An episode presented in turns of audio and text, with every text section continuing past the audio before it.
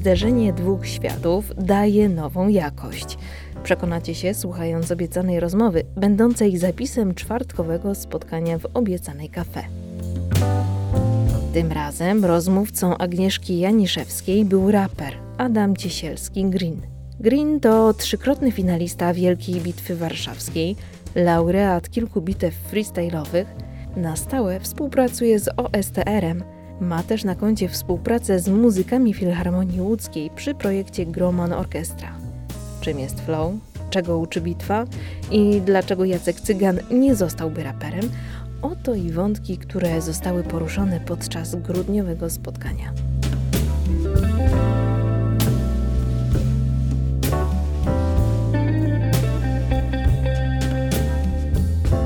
Zaczynamy, bo jest już nas spora grupka i myślę, że warto się przywitać. Ja nazywam się Agnieszka Janiszewska. Dla osób, które mnie nie znają, cieszę się, że widzę tu tyle nowych twarzy, bo jest to cykl, także spotykamy się e, w Obiecana Kafe po raz piąty. Natomiast cykl artystycznych inspiracji, wcześniej inspiracji dla duszy, od stycznia obiecanych inspiracji, bo słuchajcie, każdy twórczy projekt ewoluuje. No ma już swoją historię sięgającą mojej współpracy e, z Fundacją Artystyczną Kipisz i odbyło się około 25 łącznie takich spotkań. Na czym polegają spotkania? Na rozmowach z tak inspirującymi ludźmi jak e, Adam, o którym tutaj dzisiaj więcej usłyszycie. Jestem też przekonana, że część osób, która jest z nami, e, już coś wie na temat twórczości Adama. Ja też coś wiem, ale chcę dowiedzieć się więcej, stąd nasza rozmowa. E, no i zapraszamy właśnie artystów, tak zwanych liderów, górnolotnie mówiąc, przemysłów kreatywnych łódzkich. Był, był z nami chociażby dyrektor kina Charlie, e, czy też osoby związane z nauką, z Uniwersytetu Łódzkiego, zajmujące się twórczością. Także dużo się tu działo, dużo się dowiedzieliśmy. Ale mamy grudzień i ten klimat dzisiejszego spotkania będzie taki lekki. Hip-hop w ogóle mnie kojarzy się no, z tym stanem flow, który, który jest czymś no, hiperlekkim, przyjemnym, tak, wciągającym, takim generalnie generującym pozytywne emocje. Także o tym chcemy rozmawiać. Chcemy, żeby, żebyśmy dowiedzieli się więcej, jak tą, e, tą radość życia generować, no bo jeszcze taka propos właśnie tego czasu, który mamy teraz, to on sprzyja refleksji, ale sprzyja też spotkaniom towarzyskim, sprzyja zatrzymaniu się, no i właśnie takiemu cieszeniu się e, życiem, drobnymi sprawami, posiłkami, ciastami, nie wiem co tam macie na talerzach, ale wszystko w obiecane kafe polecam. E, dobrze, Adamie, jak się masz? Mam się dobrze, bardzo się martwiłem o frekwencję, ale na szczęście ci, na których liczyłem są i ci, na których nie liczyłem też się pojawili, także bardzo fajnie, że, że jesteście i jest, y, mm, że tak powiem, przed kim się zaprezentować. Także tak. fajnie, cieszę się, że jesteście. Jeszcze dodam, że to nasze spotkanie jest takie trochę in between, jakby powiedział Brytyjczyk, bo mieliśmy ten cykl czterech spotkań e, jesiennych artystycznych inspiracji. Od stycznia ruszamy e, z nowym, jak gdyby nową odsłoną obiecanych inspiracji, a to jest taki bonus, także Adam jesteś kimś wyjątkowym, jesteś takim gościem bonusowym, także myślę, że już za to brawa, tak? Dziękuję bardzo. I ja jak zwykle dziękuję partnerom, dziękuję obiecanej kafe i wszystkim osobom współpracującym, dzięki którym te spotkania mogą się odbywać. Ale myślę, że przechodzimy już do meritum. Adam, ja mogłabym o, oczywiście odczytać to bio, które ty mi wysłałeś, ale stwierdziłam, że ja na, e, akurat nie jestem osobą, która się tak dobrze na tym hip-hopie zna, więc myślę, że ty opowiesz to w sposób bardziej naturalny. Powiedz nam, kim jesteś, co robisz, jaka jest twoja historia, a potem będziemy łapać już bardziej konkretne wątki. To znaczy myślę, że y, jakby y, strona mojej postaci, która tutaj interesuje y, tak szumnie zgromadzonych wszystkich ludzi, akurat dotyczy ściśle mojej działalności muzycznej. W związku z tym, jeżeli miałbym w tej chwili się e, zatytułować, to powiedziałbym, że głównie jestem autorem tekstów, w drugiej kolejności raperem, i w trzeciej kolejności freestyle'owcem, co jest również odnogą jakby rapu jako takiego. Jest to jedna po prostu z dyscyplin sportowych, można tak powiedzieć. Czym więc, się więc różni myślę, od tak. zwykłego rapu? No, e, freestyle jest e, po prostu improwizacją słowną, czyli, mhm. czyli tekst, który mm, prezentujesz nie był w ogóle wcześniej przygotowany i jakby okay. w ogóle moja przygoda z muzyką zaczęła się od bitew freestyle'owych. To jest taka konwencja imprez, w których spotyka się dwóch opozycjonistów, można to delikatnie nazwać, na jednej scenie i, że tak ujmę, na określony temat i w określonym czasie starają się w bardzo wysublimowany, inteligentny sposób jak najbardziej siebie, mówiąc prościej, obrazić. I ten, który, który obrazi się... y, Najskuteczniej. Tak, najskuteczniej, ten po prostu jest zwycięzcą tego typu bitew freestyle'owych. Ja można powiedzieć, że, że przysłowiowo na tych bitwach freestyle'owych zjadłem zęby. E, Jeździłem tam przez dobrych kilka lat, byłem trzykrotnym finalistą e, Wielkiej Bitwy Warszawskiej. To jest, taki, e, to jest taki, takie nieformalne, powiedziałbym, Mistrzostwa Polski w tym freestylu. W związku z tym była to dla mnie też niejednokrotnie duża nobilitacja, że mogłem się na takich imprezach pojawić i, i rzeczywiście jakieś osiągnięcia sobie zanotować. Natomiast w tej chwili, no to wiadomo, że, że jak w każdej dziedzinie życia i w dziedzinie każdej artystycznej następuje po prostu wymiana pokoleń bardzo szybko, w związku z tym y, y, ci ludzie, którzy, z którymi wtedy się na tej scenie spotykałem freestyle'owej, w tej chwili już na te bitwy nie uczęszczają, jakby bitwy freestyle'owe jako takie w Polsce mają nowych bohaterów, E, w związku z tym e, gdzieś ta moja przygoda z tym freestylem bitewnym zakończyła się mniej więcej około roku 2010 i zacząłem, że tak ujmę, swoją historię studyjną, czyli po prostu dotyczącą nagrywania płyt, uczestniczenia w y, występach gościnnych na płytach różnych innych artystów, w związku z tym mm, od roku mniej więcej 2010 freestylem czynnie jako takim bitewnym się nie zajmuję, natomiast oczywiście freestyle ma wiele swoich odnóg i ta, ta, ta forma bitewna nie jest jedyną, którą można spotkać. Oczywiście ja nadal jestem ogromnym zwolennikiem i entuzjastą formy tak zwanej cypherowej. Mm, Mniej więcej oznacza to tyle, że nikt się tutaj z założenia z nikim nie obraża i nie ma na, na celu wyeliminowania przeciwnika, tylko po prostu łączymy się, że tak ujmę, wspólnej... Wychodzicie żywi. Tak, wychodzimy żywi i gdzieś tam właśnie w takich kółeczkach freestyle'owych sobie, sobie mm, nawijamy o różnych rzeczach i, i cieszymy się tym. W ogóle hip-hop kojarzy mi się, słuchaj, właśnie no, jako osobie, która nie jest aż tak związana z tą muzyką, która nie jest bywalczynią koncertów rapowych, ani też takich wydarzeń, o jakich wspomniałeś. No, z dużą pewnością siebie, jak myślę sobie o właśnie tych, e, tych wydarzeniach freestyle'owych i że tam wychodzą jacyś goście i po prostu tak tworzą nie wiadomo skąd teksty, które się rymują, mają jakiś sens i jeszcze jakiś przekaz, który jest w stanie właśnie kogoś czy to obrazić, tak, czy, e, czy w jakimś tam świetle go przekazać, no to to jest tak, duża umiejętność jakaś taka werbalna, oczywiście jak najbardziej twórcza, kreatywność, ale też odwaga, pewność siebie, jakaś taka w ogóle bezceremonialność, jak to jest? To znaczy, ja powiem szczerze, że y, w moim odczuciu i według mojej optyki, e, to w ogóle jakby hip-hop ma, jakby rywalizacja jest bardzo mocnym takim elementem składowym w ogóle rapu jako takiego. No bo w ogóle najpierw może wytłumaczmy, że hip-hop Mhm. jako taki, odróżnijmy te dwie rzeczy, bo myślę, że to pytanie się może pojawić, a, a, a jest to dosyć istotne, że hip-hop jakby jest kulturą jako taką. To jest, to jest Mhm. subkultura, która łączy wiele elementów y, mm, w sobie. Są to takie główne, to są cztery elementy, czyli e, rap, czyli to, czym my się zajmujemy, e, DJing, czyli to, to, to jak DJ skreczuje płyty, breakdance, czyli taniec y, i graffiti, czyli to, co widzimy na murach i tak dalej. Oczywiście te formy mają też, mm, te, te cztery elementy mają różne swoje formy i tak dalej, więc tam, tam naprawdę jest to złożony proces, natomiast my jakby zajmujemy się rapem, czyli tą melodeklamacją mm, na tych, na tych bitach, na podkładach muzycznych i w ogóle wracając właśnie do pytania, no to hip-hop jakby dla mnie w ogóle nieodłącznym elementem tego hip-hopu jest gdzieś tam właśnie element rywalizacji, a jeżeli jest ten element rywalizacji, to jest rywalizacja czysto po prostu sportowa, kto nagra lepszy kawałek, kto nagra lepszą zwrotkę, kto ma lepszy tekst, kto ma lepszy punchline, puentę i tak dalej, i tak dalej. Mm, To jest to y, właśnie element takiej, takiej rywalizacji sportowej czysto.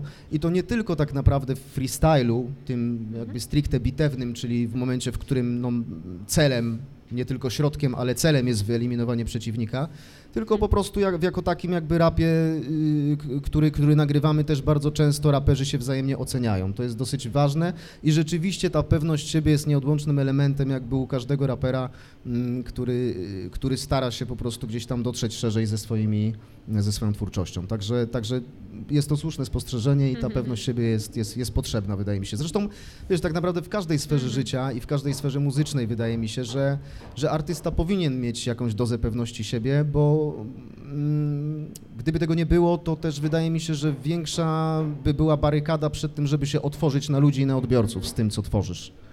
Tak, Nie. no zdecydowanie. To, to potwierdza wielu artystów, co powiedziałeś, no, żeby oczywiście my możemy coś sobie tworzyć, zamknięci w swoim, e, swoich czterech ścianach, no ale jeżeli już chcemy być takim bardziej pełnometrażowym artystą, który się prezentuje, pokazuje swoje dzieła, no a najlepiej jakby je sprzedawał, miał swoich odbiorców, no to tak, odwaga, No pewność więc siebie. Mhm. wydaje mi się, że w ogóle samo wyjście do ludzi ze swoją twórczością to już jest e- element, do którego pewność siebie jest po prostu Jasne. niezbędna, nie? No bo w przypadku, jeżeli rzeczywiście są artyści, którzy są naprawdę świetnymi artystami, ja znam wiele takich osób, które nagrywają mm, świetne zwrotki, świetne kawałki, robią świetne podkłady muzyczne, świetne bity i tak dalej, ale to wszystko u nich gdzieś ląduje w szufladzie i mimo tego, że ta jakość u tych artystów jest naprawdę, jakość, jakość ich produktu jest naprawdę bardzo wysoka, to mimo tego y, oni gdzieś tam nie posiadają mentalnie tej pewności siebie, żeby zaprezentować to przed ludźmi, a, a wydaje mi się, że to mogłoby im przynieść mm, niekwestionowany sukces komercyjny. Z drugiej strony na przykład mm, jak każda wydaje mi się subkultura i jak każda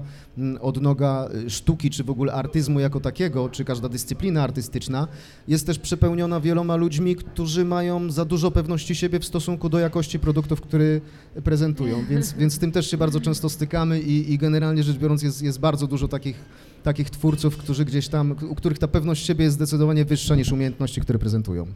Tak, to, to bardzo ciekawe, co mówisz i oczywiście, no samą pewnością siebie nie zostanie się znanym artystą, no bo, bo pewnie to jest za mało, ale natomiast o tej pewności siebie, o odwadze, e, no to słyszę jak gdyby często, tak, od przedstawicieli różnych e, dyscyplin, dziedzin, nauki, sztuki, no bo żeby coś tworzyć, tak jak powiedziałeś, żeby wyjść do ludzi, jest to potrzebne. Natomiast myślę, że to, co jest unikatowe w tej twojej działce i tak naprawdę słyszę to chyba po raz pierwszy, no to ten element rywalizacji, że to być może jest specyficzne dla tej muzyki, no bo chociażby właśnie mm, no, specyfika tych spotkań, tak, że, że właśnie należy kogoś e, gdzieś tam, no, no, no tego nie ma załóżmy w literaturze bynajmniej, być może na jakimś tam poziomie pisarze rywalizują ze sobą, no ale to jest bardzo subtelne, tak, i takie, Jasne, takie i w ogóle- nie dzieje się bezpośrednio, kiedy Y- pisze się powieść za biurkiem. pewnego rodzaju anegdotą i też przywarą myślę, że każdego twórcy hip-hopowego jest to, że każdy normalny odbiorca, który właśnie przeczyta jakąś książkę, przesłucha jakąś płytę, po prostu ocenia ją na zasadzie mm, jakichś takich ram własnego gustu, czyli albo nam się coś podoba, albo nam się nie podoba, albo jesteśmy wobec tego obojętni. Natomiast u raperów jest często właśnie ten wątek oceniania, czyli, czyli generalnie rzecz biorąc oprócz tego, że coś nam przypada do gustu, to, to, to, to albo jest dobre, albo jest słabe. Ja na przykład sam się łapę bardzo często na czymś takim, że jestem w stanie powiedzieć, że któryś z artystów hip-hopowych, którzy, y, którzy gdzieś tam do mnie dotarli, mm, zrobili bardzo fajne, jakościowe rzeczy, natomiast one zupełnie nie są w moim guście. I odwrotnie, na przykład y, rzeczy, które są w moim guście, obiektywnie rzecz biorąc, nie są dobre jakościowo. Aha. Także, I jesteś także w stanie to jest- rozróżnić. Gdzieś tam Tak, i, i, uznać, jakby- że coś jest dobre, mimo że ci się nie podoba. Jasne, i wydaje mi się, że każdy raper jest to w stanie rozróżnić. Aha, Generalnie rzecz okej. biorąc, my jesteśmy e, tak Czyli naprawdę... są jakby jakieś może wymogi techniki, tak? Że ty widzisz, że załóżmy To znaczy, zostało... wiesz, my, ja akurat jestem z takiego e, środowiska i jakby obracałem się zawsze w, w takim otoczeniu, w którym byliśmy wszyscy dosyć mocno ortodoksyjni i radykalni, jeśli chodzi Aha. o ocenę tego. My Okej. bardzo jakby mocno też, mówiąc kolokwialnie, wkręcaliśmy sobie zawsze taką misję mentorstwa, wydaje mi się, w swojej twórczości. Oczywiście Okej. mówię tutaj trochę z przymrużeniem oka, bo to nie jest tak, że ja mam tutaj nie wiadomo jakie powołanie, żeby uczyć raperów, jak mają nawijać, no bo generalnie rzecz biorąc to jest tysiąc lepszych raperów ode mnie i pewnie jakieś trzy tysiące gorszych. Tym niemniej jakby, tym niemniej, tym niemniej jakby uważam, że, yy, że tak, że, że, że ten hip-hop i rap jako taki to jest, to jest wyjątkowo tego typu gatunek muzyczny, gdzie oczywiście to też mówię z pewnym przymrużeniem oka, że my wszyscy jesteśmy bardzo jako raperzy przemądrzali ogólnie rzecz biorąc, nie? I często nam się też wydaje, że każdy z nas indywidualnie rzecz biorąc ma rację, a wcale tak nie musi być. I, Okej. i, i często na, na tej płaszczyźnie też się jakoś ścieramy, natomiast uważam, że, że za każdym razem tego typu starcia mają gdzieś tam swoje podłoże twórcze i z tego wychodzą bardzo fajne rzeczy, nie? Poza tym Mhm. też jakby jest coś takiego, że hip-hopie w ogóle y, y, mm, jest y, i funkcjonuje do dzisiaj i od zawsze termin beef, co oznacza y, w prostym tłumaczeniu po Wołowinę. angielsku. Tak, to, to tak oznacza, natomiast oznacza to konflikt między dwoma raperami, którzy właśnie na różnych płaszczyznach, nie tylko artystycznych w Stanach Zjednoczonych, m, najczęściej nie tylko artystycznych, w Polsce najczęściej tylko artystycznych, bo ta kultura jest w Polsce nie jest aż tak rozwinięta, mm, po prostu prześcigają się, obrażają się w kawałkach i tak dalej, i tak dalej, próbują wywindować swoją pozycję, natomiast zawsze jest tego typu tendencja, że, że mówi się o tym i, i jest ogólnie taka retoryka, że, że raperzy w bifach, czyli w tych momentach, w których konfliktują się ze sobą, najwięcej umiejętności są w stanie z siebie wykrzesać. I wtedy jest to Aha. właśnie taki, można powiedzieć, papierek lakmusowy tego, czy raper jest dobry. Dopiero w bifie widać to, na jakim poziomie funkcjonuje raper, na ile jest go stać, nie? Także Mhm. ja osobiście nigdy żadnego bifu nie miałem.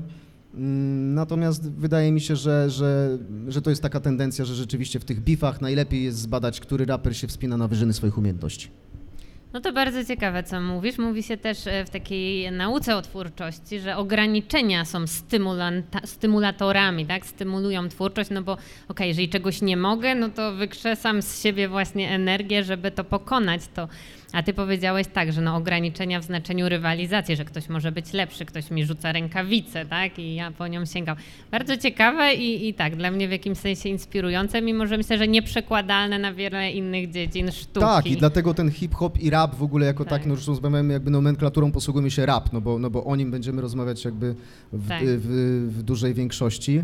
E, To wydaje mi się, że jest bardzo dużo takich części składowych, które odróżniają w ogóle mm, ten rodzaj twórczości od jakiejkolwiek innej. To, są, Mhm. to są jakieś takie wewnętrzne po prostu uwarunkowania, które w, na innych płaszczyznach artystycznych po prostu nie występują. Tak, to, to jest coś, to jest duży wyróżnik i myślę, że świetnie, że to wypłynęło, padło i, i gdzieś mamy już to jakby tutaj jasność. Mm, Natomiast też e, cieszę się, że wyjaśniłeś tą różnicę, bo być może są tutaj jacyś twoi fani i w ogóle też e, miłośnicy muzyki rapowej i kultury hip-hopu, dla których jest to oczywista oczywistość i tak dalej. Natomiast może dla mnie niekoniecznie i dla kilku przynajmniej osób też nie, tak? Różnica między hip-hopem, który jest kulturą, prawda, i składa się z tych czynników, które wymieniłaś, tam graffiti, tak, cała ta otoczka do muzyki, no i rap, który jest tym rdzeniem, prawda, czyli, e, czyli muzyką. To powiedz Adam, jak gdyby swoją historię. Czy to było u ciebie tak, że ty zacząłeś rapować, nie wiem, miałeś jakiś taki naturalny dryg do pisania tekstów czy muzyki i, i jakby no gdzieś cię pokierowało życie tak, że, e, że gdzieś się w tej kulturze hip-hopu znalazłeś, czy odwrotnie, bo wiem, że bywa odwrotnie, że ludzie są zafascynowani tak, kulturą hip-hopu, no bo też do, do jakichś takich osób miałam dostęp i dopiero potem oni próbują swoich sił, czyli też nagrywać. Czyli od której strony ty wszedłeś w ten świat? U mnie myślę, że to szło w parze, natomiast też uważam, że jakby jedno drugiego nie wyklucza, jest nieodłącznym elementem. Tak naprawdę to drugie, o czym powiedziałaś, wynika, y, y, y, znaczy to pierwsze wynika trochę z tego drugiego, mianowicie. E, chodzi o to, że u mnie oczywiście najpierw była fascynacja, czyli ja, ja jakby na początku zobaczyłem tych, tych, tych raperów, y, widziałem te bitwy freestyle'owe, trochę się czasem śmieję, że akurat u mnie to trafiło na moment, w którym bardzo takim modnym filmem była Ósma Mila. E, W Polsce też zaczęła się era, y, zaczęła Eminema. się era, y, no niekoniecznie Eminema, era bitew freestyle'owych jako takich, one bardzo zyskiwały w dużym czasie, w krótkim czasie zyskiwała bardzo mocno na, na popularności. Ja w ogóle, moja historia zaczęła się od takiego freestylowania, czyli generalnie rzecz biorąc właśnie to, o czym mówiłem, czyli improwizacji słownej. Ja na początku w ogóle nie byłem zainteresowany gdzieś tam pisaniem tekstów jako takich i, i zapisywaniem tego, co wydaje mi się, że niektórym artystom może w pewnym wieku taki, takim wczesnym wychodzi na, na dobre, bo ja na przykład stykam się z wieloma młodymi twórcami, którzy wysyłają mi swoje kawałki do ocenienia, jakkolwiek ta ocena miałaby cokolwiek zmienić, no ale okej. Wysyłają i, i być może dla nich jestem w jakiś sposób opini- op- opiniotwórczy, natomiast yy, w wielu takich momentach słyszę to, że oczywiście oni mają potencjał w wielu przypadkach i tak dalej, ale po prostu brakuje mi doświadczenia, czyli tekst, który, y, który, który ja słyszę, nie jest w stanie wnieść nic nowego do mojego życia, nie? I, I jakby uważam, że od tej strony to akurat ten, mm, u mnie, u mnie ta droga była jak najbardziej właściwa. Ja po prostu zacząłem freestylować, nauczyłem się w ogóle sam, samego systemu składania rymów, Tym bardziej było to, wydaje mi się, wartościowe, że po prostu te rymy składało się prosto z głowy na poczekaniu. W związku z tym jakby nie było tego, tego elementu, gdzie ja musiałem zawrzeć w tym tekście jakąś treść, która była ważna i, i, i nie tylko dla mnie, ale mogła stać się ważna dla kogoś. U mnie tego nie było. Na początku bardzo długo freestylowałem, jeździłem na te bitwy i dopiero zanim wszedłem do studia po raz pierwszy, to już, że tak ujmę, miałem kilka wygranych bitew freestylowych na swoim koncie i, i, i że tak ujmę, dopiero wtedy, kiedy poczułem, że rzeczywiście mam o czym pisać i, i że te rzeczy, o których piszę, mogą się wydać komuś ciekawe, to wtedy zdecydowałem się na wejście do studia. Także u mnie ta droga była jakby klasyczną y, drogą rapera z Ameryki lat 90. Większość ludzi, którzy y, y, odniosły jakieś spektakularne sukcesy, zaczynało od bitew freestyle'owych. Gdyby rozłożyć na części pierwsze po prostu gdzieś tam tych, tych raperów, którzy duże sukcesy fonograficzne i komercyjne osiągali, to, to te pierwsze ich kroki rzeczywiście dotyczyły albo cypherów freestyle'owych, czyli gdzieś tam w kółku na Bronxie czy na Brooklynie sobie po prostu freestylowali, a później dopiero zaczęły się, że tak powiem, gry studyjne. I, i wydaje mi się, że akurat mój model może wolę określenie przygody z rapem, a nie kariery, bo kariery jakby nie zrobiłem, mhm. ale przygoda trwa. E, to zaczął się właśnie w taki klasyczny sposób, od tego freestylowania. I, i, i tak to u mnie przebiegało.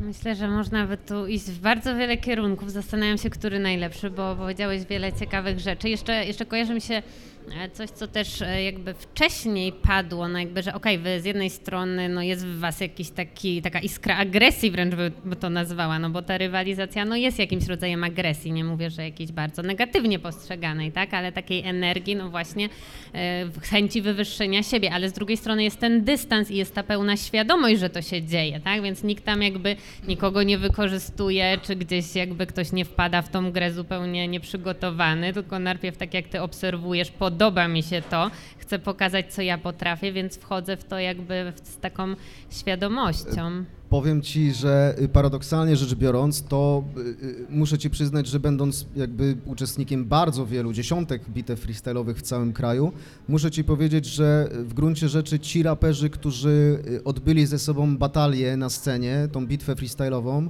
po tej bitwie freestyle'owej mają do siebie dużo więcej szacunku niż przed nią. Okay. Nie, to jest taki paradoks jakby i, i, my, i my naprawdę y, y, oczywiście wyłączamy wszelkie sympatie względem siebie w momencie, kiedy wychodzimy na scenę i mamy się ze sobą mierzyć, ale w momencie, kiedy ta bitwa się kończy, to z powrotem jesteśmy przyjaciółmi i w ogóle jakby uważam, że sam freestyle jako taki, czyli czynność, która, która się odbywa, to jest elementem bardzo mocno integrującym w ogóle ludzi. Ja w wielu momentach mm, na jakichś koncertach i tak dalej byłem uczestnikiem czy, czy inicjatorem nawet jakichś cypherów freestyle'owych, gdzie po prostu ludzie, ludzie nie znali się ze sobą, podchodzili albo słuchali, albo freestylowali razem i, i, i gdzieś to kończyło się rzeczywiście wymianą później jakichś, jakichś kawałków, numerów mhm. telefonów, spotkań w studiach i tak dalej. Także wiele przyjaźni myślę, że przez ten freestyle, cyphery freestyle'owe się nawiązało i przez bitwy freestyle'owe również zawsze charakteryzowaliśmy się tym, że jesteśmy takim, taką grupą społeczną, ci freestyle'owcy bitewni, którzy zawsze mogli liczyć na swoje wsparcie. Ja niejednokrotnie byłem świadkiem takiej sytuacji, gdzie, gdzie ktoś po prostu tam ze Szczecina przyjeżdżał akurat do Łodzi, nie miał noclegu, dzwonił do mnie, ja ten nocleg załatwiałem. W drugą stronę można było zawsze liczyć na to samo, mimo tego, że byliśmy ludźmi, którzy widzieli się raptem raz w roku przy okazji jakiejś bitwy freestyle'owej. To wydaje mi się, że buduje hmm. naprawdę silne relacje między, między raperami, także to jest też jakby mamy dzisiaj 15, tak, grudnia? Jestem ogromnym fanem piłki nożnej. Wczoraj był mecz y, Francja-Maroko, półfinału Mistrzostw Świata i po jednej stronie grał Kylian Mbappé, gwiazda reprezentacji Francji, po drugiej stronie grał Arshaf Hakimi, gwiazda reprezentacji Maroka i jakby moment, w którym zaczął się pierwszy gwizdek, wyłączył zupełnie ich przyjaźń, która, która gdzieś tam okay. No e, funkcjonuje m, poza, tym, e, poza tym sferą sportową. Oni na co dzień są ogromnymi przyjaciółmi, w ogóle mm. tam niemal jak rodzina. W momencie, w którym zaczął się pierwszy gwizdek, zupełnie nie dało się tego odczuć. Oni rywalizowali, faulowali się nawzajem i tak dalej. Po czym zakończył się mecz, i, i Arszaf Hakimi wymienił się koszulkami z Kilianem Mbappe i do końca jakby transmisji już, że tak powiem, chodzili w swoich koszulkach nawzajem. To jest bardzo fajna analogia względem właśnie freestyle'owców, którzy na czas tej batalii, czy na czas właśnie tego, tego jakiegoś konfliktu, czy takiej bitwy freestyle'owej wyłączają wszelkie jakby sympatie względem siebie, ale kiedy ta bitwa się kończy, nadal jesteśmy przyjaciółmi. Także owszem, mamy do tego ogromny dystans i, mhm. i potrafimy się w tym odnaleźć. Wiemy, jak to funkcjonuje po prostu. Tak, no to też dobrze słyszeć i to takie ciekawe są te więzi, które was łączą i że jest jakaś taka no, społeczność, prawda, hip-hopowa, która, e, która wyróżnia się na tle innych grup społecznych i, i czuje wspólnotę, prawda, także to, to bardzo ciekawe, bo gdzieś y, będąc zewnątrz można by spojrzeć, o, że właśnie widać tą agresję na scenie, widać to przerzucanie się jakimiś Jasne. inwektywami, a już widać z takiej rozmowy z tobą wychodzą różne ciekawe wnioski, że, że niekoniecznie i no tak jak się mówi o politykach, prawda, którzy gdzieś tam w jakimś panelu dyskusyjnym prawie, że do gardeł sobie skaczą, a później, kiedy już kamery są wyłączone. No ostatni taki przykład, tak. nie? Robert Mazurek, dziennikarz RMFFM 24, który prowadzi poranne rozmowy. Y, była ostatnio wielka afera, gdzie zaprosił po prostu polityków z różnych ugrupowań, którzy na co dzień skaczą sobie do gardeł jakby w, w, na sali sejmowej, a tutaj znakomicie się ze sobą bawili i wymieniali tak. doświadczeniami na urodzinach dziennikarza, także to też jest y, dobre odniesienie. No więc już dużo się dowiedzieliśmy z takiej zakulisowej e, wiedzy na temat tego, jak tworzy się rap i jak tworzy się ta kultura. No dla mnie ciekawe też było mm, to, co powiedziałeś o ocenie, tak, że mimo wszystko macie pewną łatwość tej oceny i że ty masz, że czujesz, tak, co jest nowe, co nie, no z takiej wiedzy no, naukowej o twórczości, to co mogę dopowiedzieć, no to mówi się, że no, po pierwsze jest to bardzo subiektywne, tak? No po drugie, no twórcze, jeżeli coś jest dla mnie twórcze, ja to stworzyłam i na skalę mojego życia to jest nowe, no to już wystarczy, żeby uznać, że to jest twórcze, tak? Ponieważ ja gdzieś wyszłam poza swoje granice. Jest ta kategoria transgresyjności w twórczości, tak? czyli ciągłego wychodzenia poza swoje bariery, granice.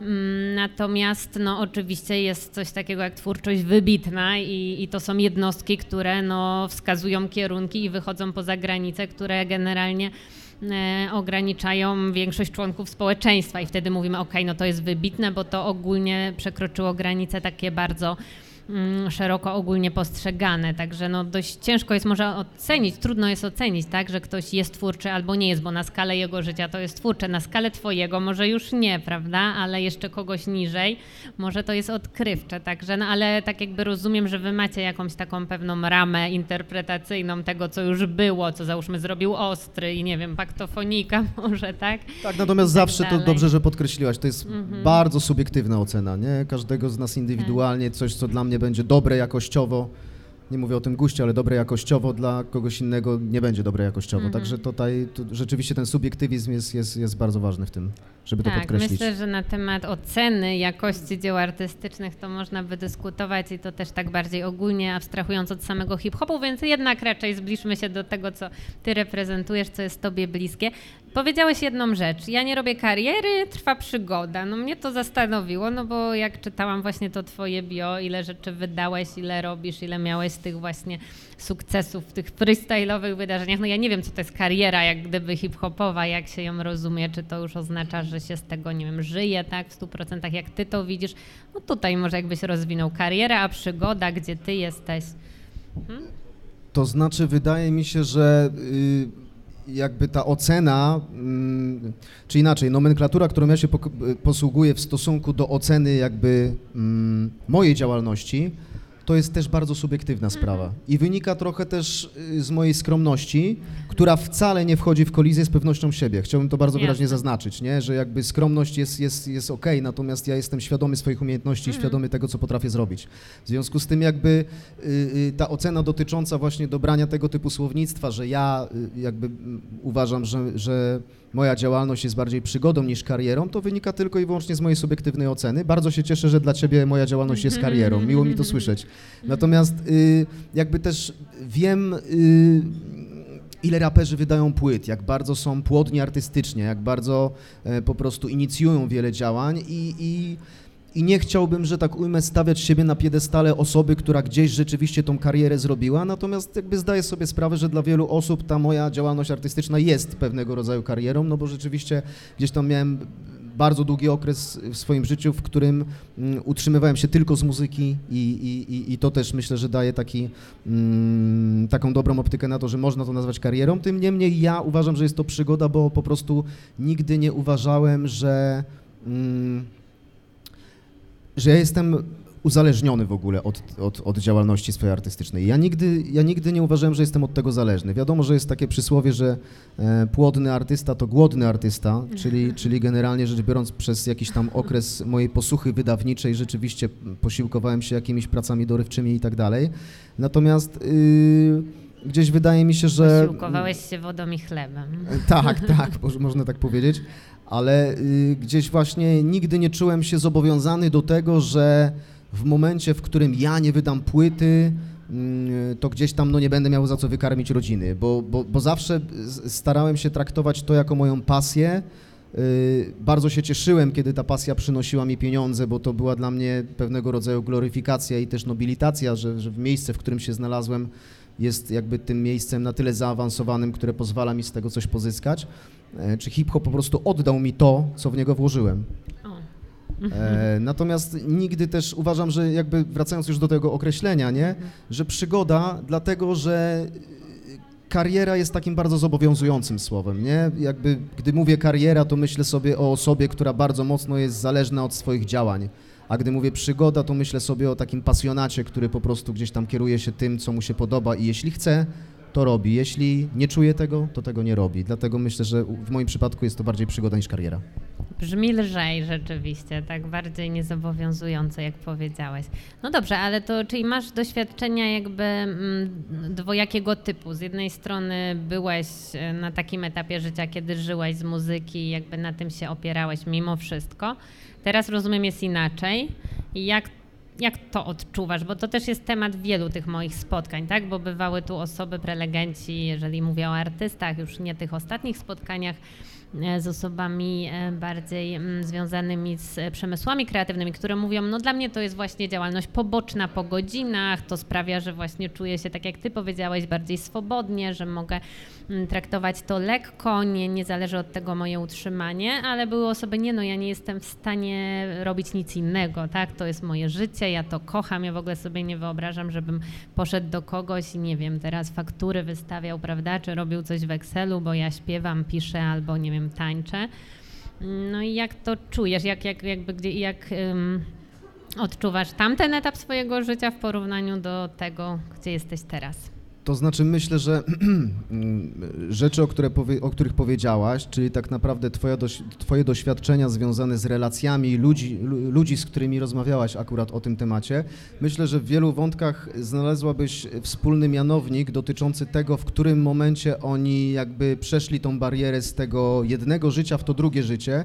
U mnie na przykład, y, myślę, że to jest taki wspólny mianownik, natomiast u mnie na przykład była to pandemia, która też dosyć mhm. mocno w pewnym momencie ograniczyła te koncerty ja po prostu byłem zmuszony, bo widzisz, oprócz tego, że ja jestem mm, artystą, artystą, no ciężko mi się tak nazwać, bo nie wiem, czy nie obrażam Chyba prawdziwych jesteś, artystów, nie. którzy tak tytułują. Natomiast y, nawet, Ktoś nawet jest jeśli obrażony? Jestem, nawet jeśli nim jestem i, i umówmy się, że tak się zatytułuję, to Nadal mimo tego, że według tej definicji artystycznej przez pryzmat bycia tego artystą, oczywiście y, tym artystą, oczywiście jestem w pełnej definicji tym artystą, czy jestem gościem, który gdzieś tam po prostu pływa z głową w chmurach, myśli o niebieskich migdałach, y, gdzieś mi wpada jakiś wers do głowy, muszę go zapisać, za chwilę go nie pamiętam, jestem nieobecny często w niektórych sytuacjach. Natomiast oprócz tego ja jestem normalnym, odpowiedzialnym gościem, który jakby ma rodzinę, ma dzieci i tak dalej. W związku z tym, jeżeli przyszedł w moim życiu moment, z którego, y, w którym ja wiedziałem, że, że jakby czynnik niezależny powoduje, że w tym momencie jakby moja droga artystyczna nie przyniesie mi takich środków, dzięki którym ja będę mógł tą rodzinę utrzymać, to po prostu wziąłem się w garść i poszedłem do pracy. I uważam, że tak powinien zrobić każdy normalny facet. Także generalnie rzecz biorąc, jakby stykam się z wieloma ludźmi, którzy podczas pandemii gdzieś tam wymyślali różne e, rzeczy typu e, a tak, bo ja nie gram teraz koncertów, więc trzeba mnie jakoś wesprzeć i tak dalej, i tak dalej. Okej, okay, ja czytałem te artykuły, czy, czy generalnie spotykałem się z tego typu stanowiskiem, natomiast ja takiego stanowiska nigdy nie prezentowałem i wręcz przeciwnie, powiem, że absolutnie jedno z drugim się nie wyklucza. Oczywiście y, czynnik tego, że ja musiałem iść do normalnej pracy i tak dalej, zdeterminował trochę mój czas, który poświęcam na, ten, na, na swoją pasję i na ten artyzm, który w tej chwili kultywuję trochę w mniejszym stopniu niż wcześniej.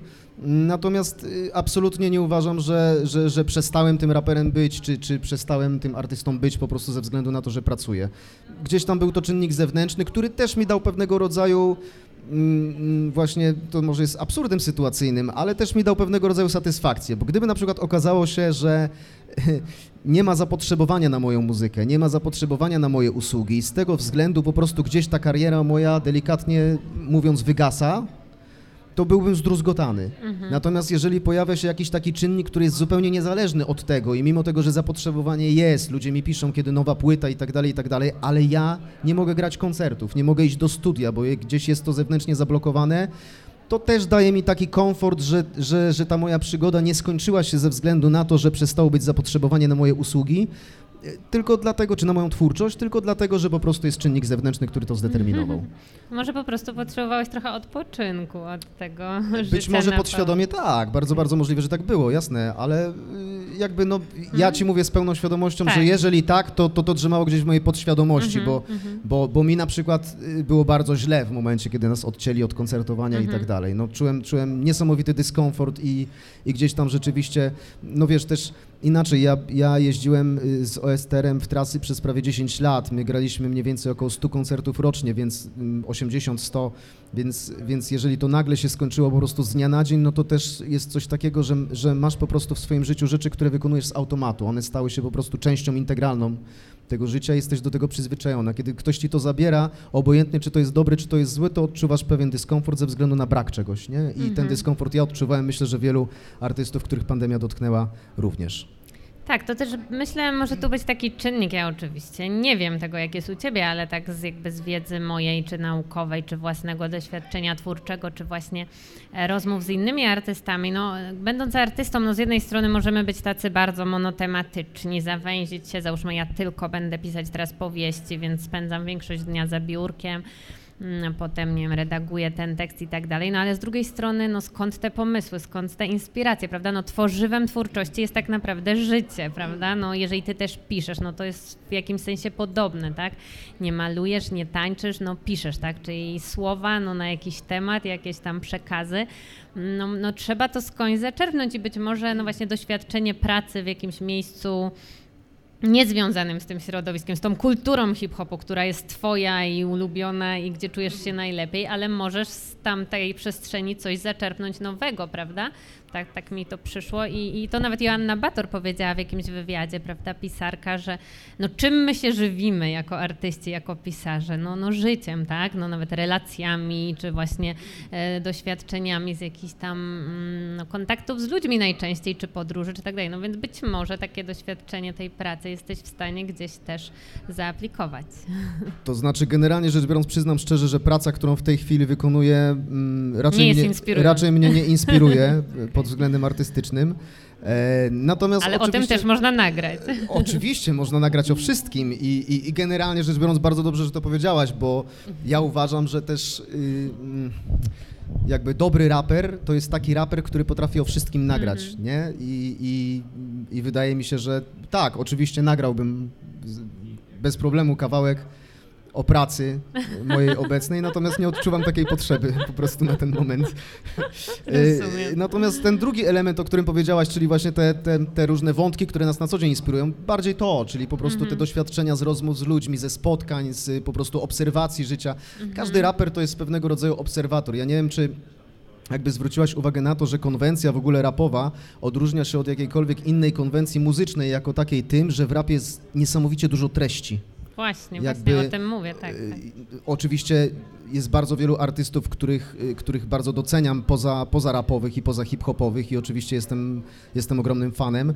Natomiast y, żaden z nich nie przekazuje mi tyle treści, co właśnie utwór rapowy, w którym mhm. jednak są te wersy gęste, y, jest tam, jest tam, jest tam bardzo dużo słów i, i, i rzeczywiście ta treść jest, jest mocno... Oczywiście troszeczkę my już może nie w tych czasach, bo teraz w ogóle weszliśmy w taki etap, gdzie pojawił się tak zwany New School kilka lat temu, gdzie, gdzie po prostu ta forma jest dużo luźniejsza i, i tak naprawdę ci ortodoksyjni raperzy, tacy jak ja, wychowani na po prostu złotej erze Stanów Zjednoczonych lat 90. i na tym rapie rdzennym, jakby ja jestem wychowany i, i, i ten, ten gatunek muzyczny kultywuję. Natomiast jeśli chodzi o, mm, o te nowe rzeczy, które powstają, no to, no to one mają dużo luźniejszą formę, więc tej treści jest może też mniej. Natomiast hip-hop, ogólnie rap jest, jest takim elementem, który dużo tej treści przekazuje sam w sobie. Mm -hmm, tak, zdecydowanie. No tam jest bardzo, tak jak powiedziałeś, gęsto, jeżeli się słucha e, kawałków hip-hopowych. Natomiast to też dla mnie jest ciekawe i myślę, warto gdzieś to podkreślić, przypomnieć, powtórzyć, że no, dobry artysta, czy po prostu artysta no, żywi się wszystkim, tak? Tu nie potrzeba żadnych specjalnych doświadczeń i to, to jest myślę cenne i to może być też jakiś rodzaj takiej inspiracji. Mm, też czytałam w książce Jana Parandowskiego, tego od mitów, który Napisał również no, taki ala podręcznik twórczego pisania, czy też zbiór refleksji na temat twórczego pisania.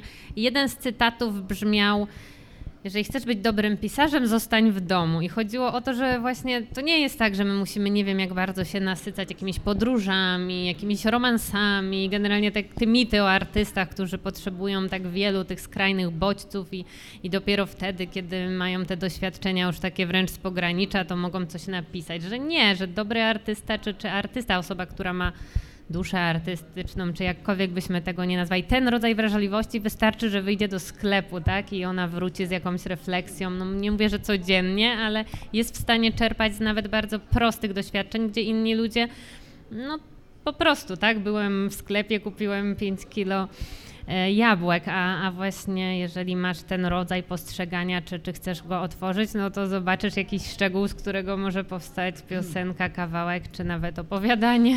Tak, w ogóle jakby też, bo, bo teraz przyszło mi na myśl jedna rzecz, że rap jest jakby w ogóle gatunkiem muzycznym, w, który, w którym mm, inaczej, żaden inny gatunek muzyczny w którym artysta jakby jest twórcą, czyli jest twarzą pewnego produktu, to ten produkt w żadnym innym gatunku muzycznym nie jest tak bardzo mm, identyfikowany z artystą, który go wypuszcza. Mhm. O co mi chodzi? Że każdy raper, który pisze dany tekst i go nagrywa w studiu, później robi się z tego kawałek i ten kawałek wypuszcza, ten raper jest bardzo mocno identyfikowany z tym tekstem i z tym kawałkiem. To jest mhm. cały on. To, co on nagra, to są jego przemyślenia i tak dalej, co tak naprawdę w wielu innych pobocznych gatunkach muzycznych nie funkcjonuje mhm. o tyle, że na przykład jakby my często jakby danego utworu nie identyfikujemy z danym artystą i nie identyfikujemy z jego postacią tak mocno, czyli nie przypisujemy tej treści i tego, co tam jest zawarte akurat do jego postaci i do jego poglądów, czyli jakby mhm. jego tekst nie staje się jego przywarą. W przypadku rapu każdy tekst jest pewnego rodzaju jakimś takim in, integralną częścią tego rapera i daje mu mhm. pewnego rodzaju definicję tej osoby, nie? Mhm. Czyli, czyli na przykład jak ja słyszę jakiś kawałek rapowy któregoś ze swoich znajomych, to ja wiem o tym, że to, co on w tym kawałku napisał, to, to, to, to są jego myśli, myśli. To, są je, tak. to jest jego indywiduum, nie? No tak, tak, tak. Oczywiście jest jeszcze inna opcja, którą się ostatnio zajmuję.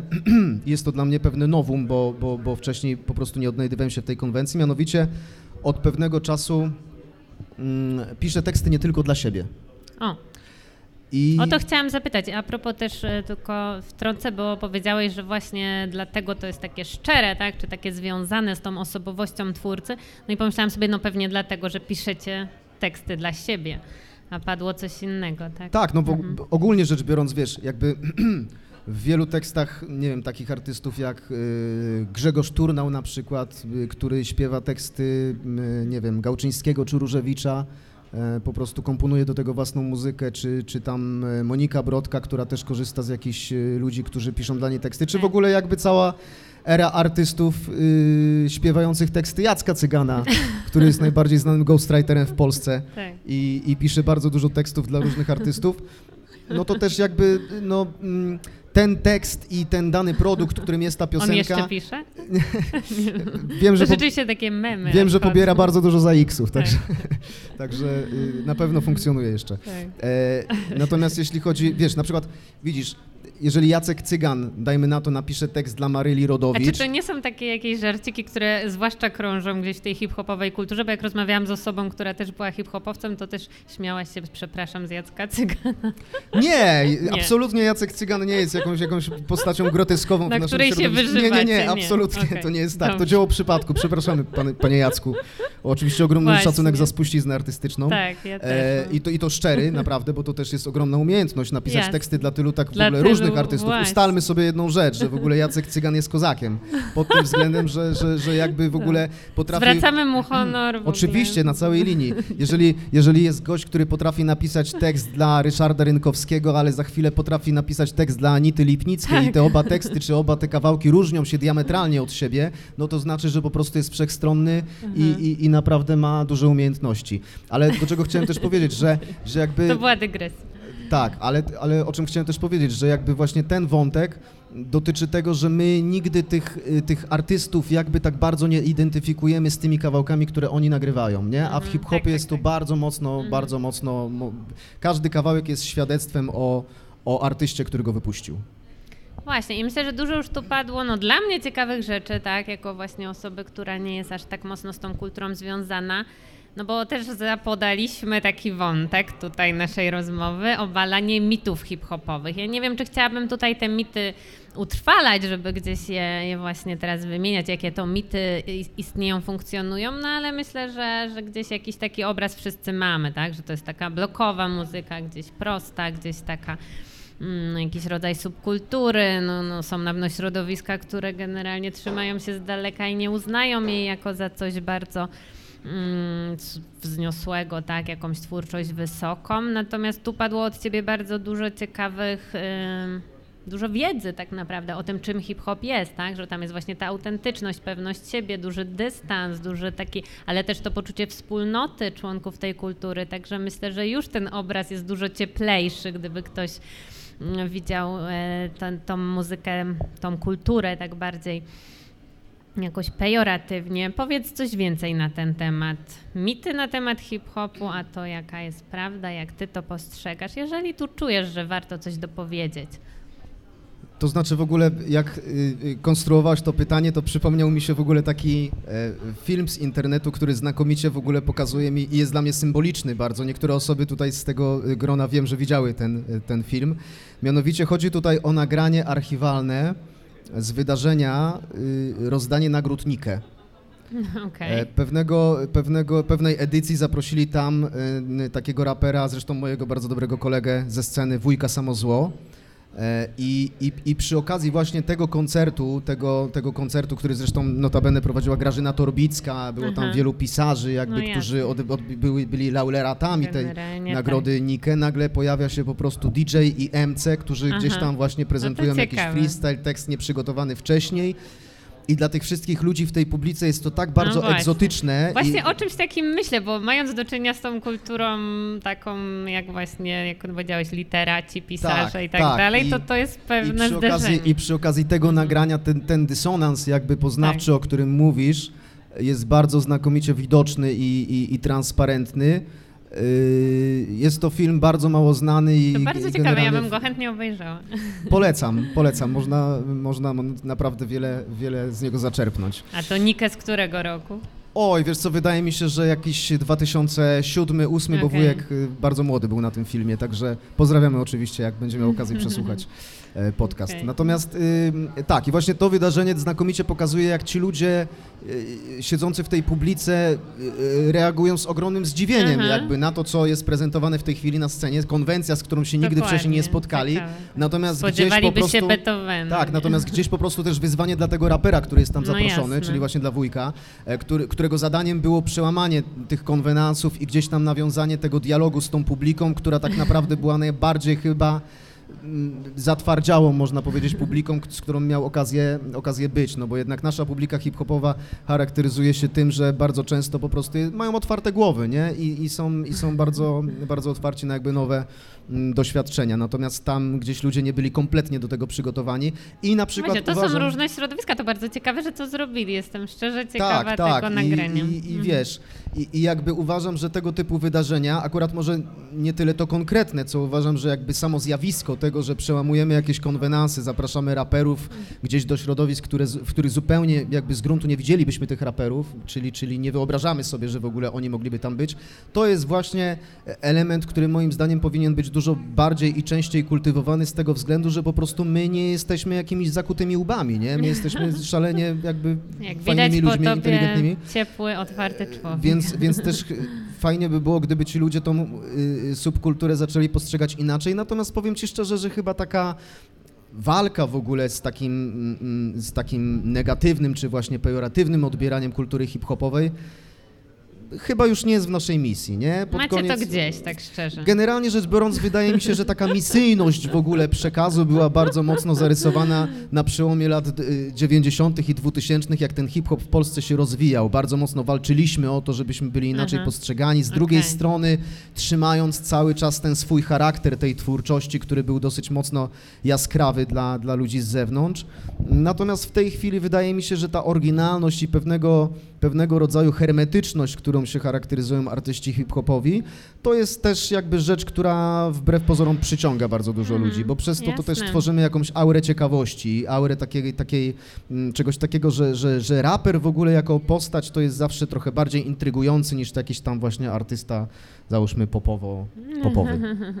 Tak, no na pewno kojarzy się, że, że osoba ta ma jakąś taką jaskrawą osobowość żywą, tak, i właśnie ten autentyzm, szczerość, pewność siebie. Znaczy, no jest z drugiej strony taki trochę stereotypowy wizerunek, bo jak ja widzę w głowie raper, tak, sobie zapodaję hasło, no to, to, to konkretną jakby mam e, w głowie właśnie wizję, także nie jest to też takie zupełnie...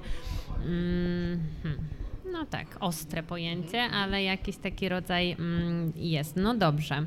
Tak, to bardzo ciekawe i myślę, że też takie ciekawe zagadnienie, no bo z jednej strony okej, jest to subkultura, może troszeczkę taka zepchnięta na margines w tej świadomości mainstreamowej, prawda? No ale z drugiej strony kawałki hip-hopowe jak najbardziej przenikają do radia, do...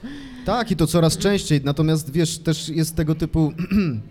Ogólnie wśród moich znajomych, z którymi ja na co dzień robię muzykę, panuje tego typu narracja, że jakby ten, ten, ten rodzaj muzyki, który w tej chwili bardzo mocno wychodzi po prostu na powierzchnię i który jest przez y, ogólnie dziennikarzy i opinię społeczną tytułowany hip-hopem, My go nie zamykamy w tych ramach. Dla nas to jest gdzieś tam po prostu nadal muzyka popowa z elementami hip-hopu i tak dalej. Ale Natomiast ci- dlaczego? Czy to nie jest jakiś element zazdrości? Tu już zapytam tak przewrotnie. Nie, wydaje mi się, że nie, dlatego że jest z drugiej strony bardzo dużo takich raperów, którzy osiągają ten sukces komercyjny i którym oddajemy to, że ich rap jest solidny, nie? Aha. I mniej więcej jakby mieści się to mm, może z delikatną przewagą na tych, których, których twórczość, której twórczości tym rapem nie nazywamy, z delikatną przewagą dla nich, ale gdzieś tam nadal przebijają się osoby, którzy nadal robią ten prawdziwy, rdzenny hip-hop, którego jesteśmy wyznawcami, To co to jest? Jak byś to zdefiniował? Ojej, wiesz co, myślę, że y, bardzo ciężko jest to zdefiniować i wydaje mi się, że Wy potrzebne by były ze, ze, ze, dwa spotkania dodatkowe raperem. na to. Natomiast nie chciałbym też mówić Jasne. takiego, że to jest nasza sprawa, nic takiego, że to jest nasza sprawa i że, że, że nie jestem w stanie tego wytłumaczyć w dwóch zdaniach. Podejmę się próby. Generalnie mm, myślę, że pierwszym czynnikiem determinującym mm, to, czy coś jest rapowe, czy nie, to jest forma, w jakiej to powstaje. Czyli generalnie rzecz biorąc, jeżeli mamy bardzo dużo zabiegów muzycznych, e, zawartych w takim kawałku, który bierzemy załóżmy na warsztat. My, my mamy bardzo dużo zabiegów muzycznych, które swoją formą odbiegają od y, klasycznej konwencji hip-hopowej, to z automatu po prostu przestają one być hip-hopowe. Jeżeli na przykład mamy mm, y, jakiegoś artystę rockowego, który mówi, że jest rockmanem i gra rocka, ale tak naprawdę w jego kawałku ani razu nie została użyta żadna gitara, to ci ludzie, którzy słuchają tego kawałka i którym mówi się, że to jest y, jakby rockowiec, mówią, a rockowiec, to taki nowy rock, fajne, fajne, ale ci rockowcy, którzy są gdzieś tam w tej samej grupie społecznej i grupie artystycznej, pomyślą sobie, kurczę, przecież to nie jest żaden rock, tam nie ma nawet y, żadnego riffu gitarowego. I to jest też trochę z nami, tak, nie, że, że gdzieś tam Okej. y, mówimy, że tak, hip-hop wypływa na powierzchnię i teraz jest często grany w radiach i tak dalej. I ludzie to y, uważają za hip-hop i nie mamy z tym żadnego problemu, natomiast my Mhm. słuchając tego i, i wiedząc skąd ten rap się wziął tak naprawdę, gdzie ma swoje źródła i tak dalej, no to Okej. wiemy, że mało ma to wspólnego z hip-hopem. I to też nie ma w tym nic złego. To znaczy, wiesz, hip-hop jest na tyle, rap jako taki jest na tyle uniwersalną formą, że tak naprawdę każdy, kto, kto chce, to może w nieograniczony sposób nie, z niego korzystać. A to, czy, czy ktoś to określi mianem rapu, czy nie, to wydaje mi się, że ci twórcy też chyba mm, małą uwagę do tego przywiązują. Mają sukces No komercyjny i to, jak są okej. nazywani, w jaką szufladkę są włożeni, to ich to nie interesuje. A my też już przestaliśmy tak chyba mi się powoli walczyć o, to, o, ten, o ten radykalizm w hip-hopie, nie? Mhm. Czyli tutaj no, gdzieś tym słowem kluczem jest ta tradycja w sensie źródła, tak? Z którego rap pochodzi. I jeżeli Akurat w moim przypadku tak. zupełnie traci się z tym kontakt, Natomiast to jest zawsze indywidualna mm, ocena każdego. No ja na przykład mówię, no ja jestem wychowany właśnie na tym rdzennym hip-hopie, takim, takim, którego formę znam od samego początku, kiedy on powstał. Mam duży szacunek do korzeni e, hip-hopowych, czyli do tych twórców, którzy byli protoplastami tak naprawdę tej muzyki. Mhm, okej. E, Tworzyli ją od samego początku. Natomiast gdzieś po prostu ci, ci, ci nowi artyści mm, czerpią sobie troszeczkę z tego popu, troszeczkę z jakiegoś tam załóżmy disco, Mhm. trochę z jakiegoś rapu i, i gdzieś tam powstaje jakaś wybuchowa mieszanka, która, która przez media nazywana jest rzeczywiście rapem. a w istocie rzeczy niekoniecznie nie musi być i też nie ma w tym nic złego. Okej, myślę, że wyjaśniłaś i, i jest to jasne i gdzieś tak mamy klarowny obraz. Dobrze, Adam, czy można Cię zapytać o jakieś kulisy, nie wiem, szczegóły, czy też gorące e, kawałki, nie wiem jak to nazwać. No wiadomo, że jesteś, jak to nazwałam nawet w wydarzeniu, czy gdzieś e, wyszło z naszej rozmowy, pierwszym przybocznym Ostrego, tak nazwać to górnolotnie. Ja dzięki Tobie miałam okazję rozmawiać z Ostrym e, i przeprowadzić z nim wywiad do mojej pracy doktorskiej na temat potrzeby tworzenia. Było to niesamowicie inspirujące doświadczenie, bardzo mm, też ciekawa rozmowa, inspirująca i generalnie po prostu przyjemna i bardzo, bardzo mi się przydała, więc dziękuję Ci jeszcze raz za ten kontakt. No powiedz, jak to jest być tak blisko osoby, która no chyba ten komercyjny sukces można powiedzieć na spokojnie osiągnęła. Co chcesz to na ten temat rozwin? E, to znaczy, no dla mnie, wiesz, moja historia jest w ogóle jakby charakterystyczna, jeżeli chodzi o tą współpracę, bo ja mm, nie jestem z Łodzi, jestem z Brzezin. To jest małe miasteczko 13-tysięczne położone pod Łodzią, tak naprawdę pewnie y, znając tą tendencję, która w tej chwili następuje, to za jakieś kilkanaście lat Brzeziny pewnie będą częścią Łodzi, tak mi się wydaje, tak samo jak Nowosolna nią została kilka lat temu. Czyli możesz już teraz mówić, że jesteś z Łodzi. No mieszkam w Łodzi, wiesz, Prawie jestem z związany z tymi ludźmi od bardzo wielu lat, także y, kiedyś y, jeden, jeden Jestem z, War- z Warszawy, znaczy jeden- z Żyrardowa, znaczy spod Żyrardowa. jeden z takich raperów, których, którymi, którymi bardzo się jaram, mówiąc tak w naszej, e, w naszej nomenklaturze, bardzo się mocno e, inspiruję nim i też którego dużo słucham w Łodzi w 98 bądź 9 roku wydali płytę Skandal. Nie wiem, czy akurat na tej płycie e, jest ten tekst, ale mówił on kiedyś na początku lat, na przełomie lat 90., 2000 nagrał numer, w którym ma tekst Nie mówię szeptem, gdy mówię skąd jestem. Jakby wbiłem to sobie dosyć mocno do głowy, żeby, żeby gdzieś tam Jasne. mieć szacunek do tych swoich y, Mhm. po prostu korzeni, do tego swojego miasta, także nie mam żadnego problemu z tym, że jestem z Brzezin. Mhm. Tam, tam się urodziłem, stamtąd y, jest y, moja rodzina, w związku z tym, no ale po prostu Czy tam nie było rzeczy... was trochę? Bo ja też miałam różne tak jakby kontakty, No jest które nas 13 prowadziły, tysięcy. ale Czy- mówię o hip-hopowcach, o raperach właśnie. Mm, Wiesz co, chyba y, nie kojarzę, albo po kojarzę. prostu bardzo dobrze się gdzieś tam ukrywają, bo, bo Okej. Nawet nie mówię znaczy- może o osobach, które bardzo wypłynęły, ale przynajmniej takich, które gdzieś tam tą pasję kultywowały a no to jak wieku. najbardziej, wiesz, ja miałem Mhm. bardzo wielu takich Jasne. kolegów, że tak ujmę po fachu właśnie z Brzezin, którzy robili bardzo fajne i ambitne rzeczy. E, niestety gdzieś one nie wypłynęły, a bardzo zasługiwały Mhm. na Tak, to. tak, także, bardziej także mam jak to na najbardziej myśli, po, tak, pozdrawiam tak. każdego, kto, kto tym rapem się parał w Brzezinach. Nie było nas wielu, ale, Mhm. ale na szczęście e, na szczęście udało nam się tą pasję kultywować. Patrz, widzisz, odbiegłem. Jakie było pytanie? Nie, no, yy, A, ostry, o współpracę z Adamem, Tak. okej. No więc wiesz, jakby charakterystyka tego miejsca, z którego pochodzę, też narzuciła mi z góry jakby określony scenariusz mojej przygody z muzyką. Mianowicie zmierzam do tego, że zanim ja w ogóle Adama poznałem, to ja bardzo długo byłem w ogóle fanem jego twórczości. W związku z tym, jakby jako tam 14, 15, 16-letni chłopak słuchałem gdzieś tych jego płyt, kawałków i tak dalej. Był jednym z takich moich no, głównych po prostu e, mentorów y, hip-hopowych w tamtym czasie.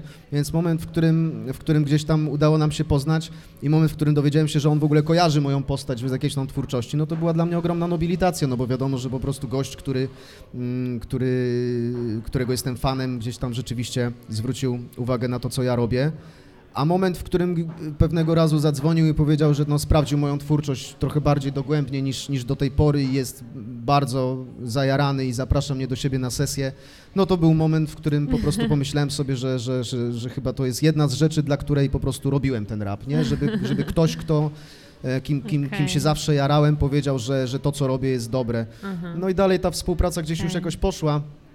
E, Na zasadzie takiej, że zaczęliśmy grać razem koncerty, a Ostrymi wyprodukował kilkadziesiąt kawałków, które ja nagrałem jako producent muzyczny. E, Wspierał mnie mentalnie, wspierał mnie duchowo zawsze, wspierał mnie artystycznie, bardzo dużo rzeczy podpowiadał. No w tej chwili y, nie mogę powiedzieć, że jesteśmy przyjaciółmi, myślę, że jesteśmy po prostu rodziną.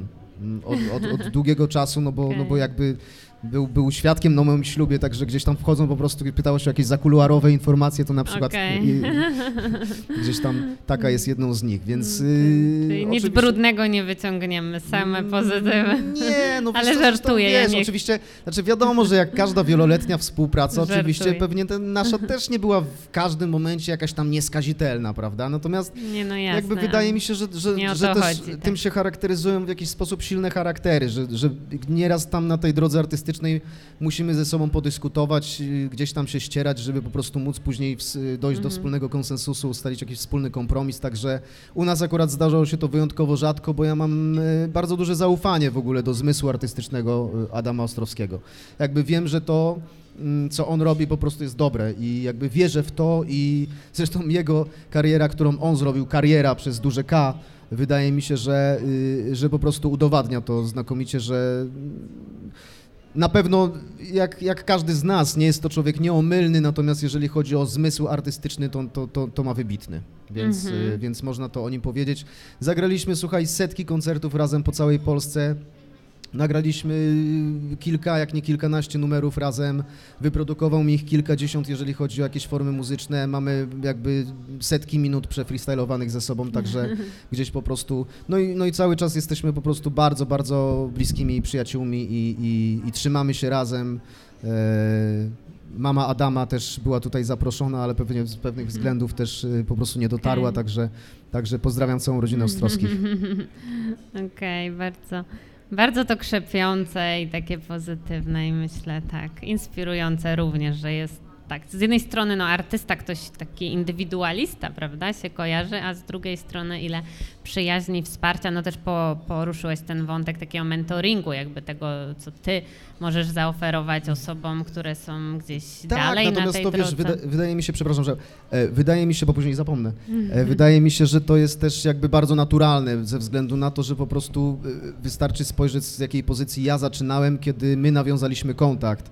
E, Adam był jakby artystą, który miał już w tamtym okresie na koncie złote płyty platynowe, ogromną sprzedaż, y, setki zagranych koncertów w całej Polsce, cały czas były na topie, a ja byłem po prostu gościem z Brzezin, który zaczynał swoją przygodę i jest mega zajarany rapem, także mm, to też, to też dla mnie było tak, że, że wcale nie musiał albo, albo mógł, że tak umiem, znaleźć kogoś innego i to też dało mi w pewnym momencie też bardzo dużą pewność siebie, że, że skoro no jacyś ludzie tam, bo to akurat nie tylko Ostry, nie? Ja, ja z bardzo wieloma takimi raperami, z którymi się wcześniej jarałem, byli moimi idolami, później nawiązywałem współpracę, co też za każdym razem było dla mnie jakimś takim czynnikiem nobilitującym.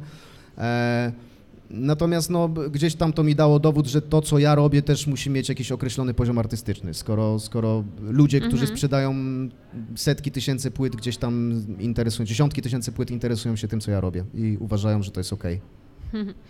Tak, myślę, że, że też takie funkcjonuje określenie wiedzy, wiedzy o twórczości, nauce o twórczości, doświadczenie krystalizujące, tak? Czy właśnie taki punkt zwrotny na, w karierze e, artysty, czy nawet jeszcze przed rozpoczęciem tej kariery, czy też przygody, jakiego tam nazewnictwa byśmy się nie trzymali, tak? Ale właśnie okej, ktoś mnie zauważył, ktoś mnie popchnął dalej, ktoś mi pokazał jakąś dalszą drogę i, i to może bardzo dużo zmienić. Nawet jak opowiadałeś o tym momencie, gdzie ci Adam napisał tą wiadomość, to aż miałam ciarki, bo to się czuje, tak? To są bardzo silne emocje i to jakby naznacza nasze doświadczenie na czasem dziesięciolecia, prawda? Czy jeżeli nie całe życie. No, zwłaszcza, że wiesz, ja, ja byłem wtedy, ja miałem wtedy chyba 17 lat bodajże, więc dla mnie to też była Mhm. jakaś taka rzecz, że to się wcześnie stało i, i, i dzięki temu ja byłem też w stanie gdzieś tam po prostu z pozycji tego, mm, tego chłopaka z Brzezin, który jednak ma bardzo ograniczone nawet możliwości logistyczne w ogóle do robienia tej muzyki, no bo gdzieś tutaj w Łodzi wiadomo, że, że, że cały czas te ekipy hip-hopowe się formowały, były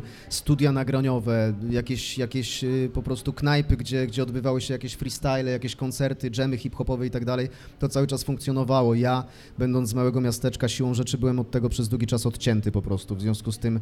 Mm, natomiast to też nie stało się tak, tak bardzo szybko, bo zanim jakby Ostry tam w wieku właśnie 17-18 lat gdzieś nawiązaliśmy tą współpracę, może 19, nie pamiętam dokładnie, to ja już miałem kilkadziesiąt bitew freestyle'owych na swoim koncie, także ja już, Mhm. ja już też jeździłem po Polsce i gdzieś tam mm, starałem się realizować we własnym zakresie, no ale, ale No później tak. oczywiście na pewno mi to pomogło i mentalnie, i, Mhm. e, i technicznie rzecz biorąc.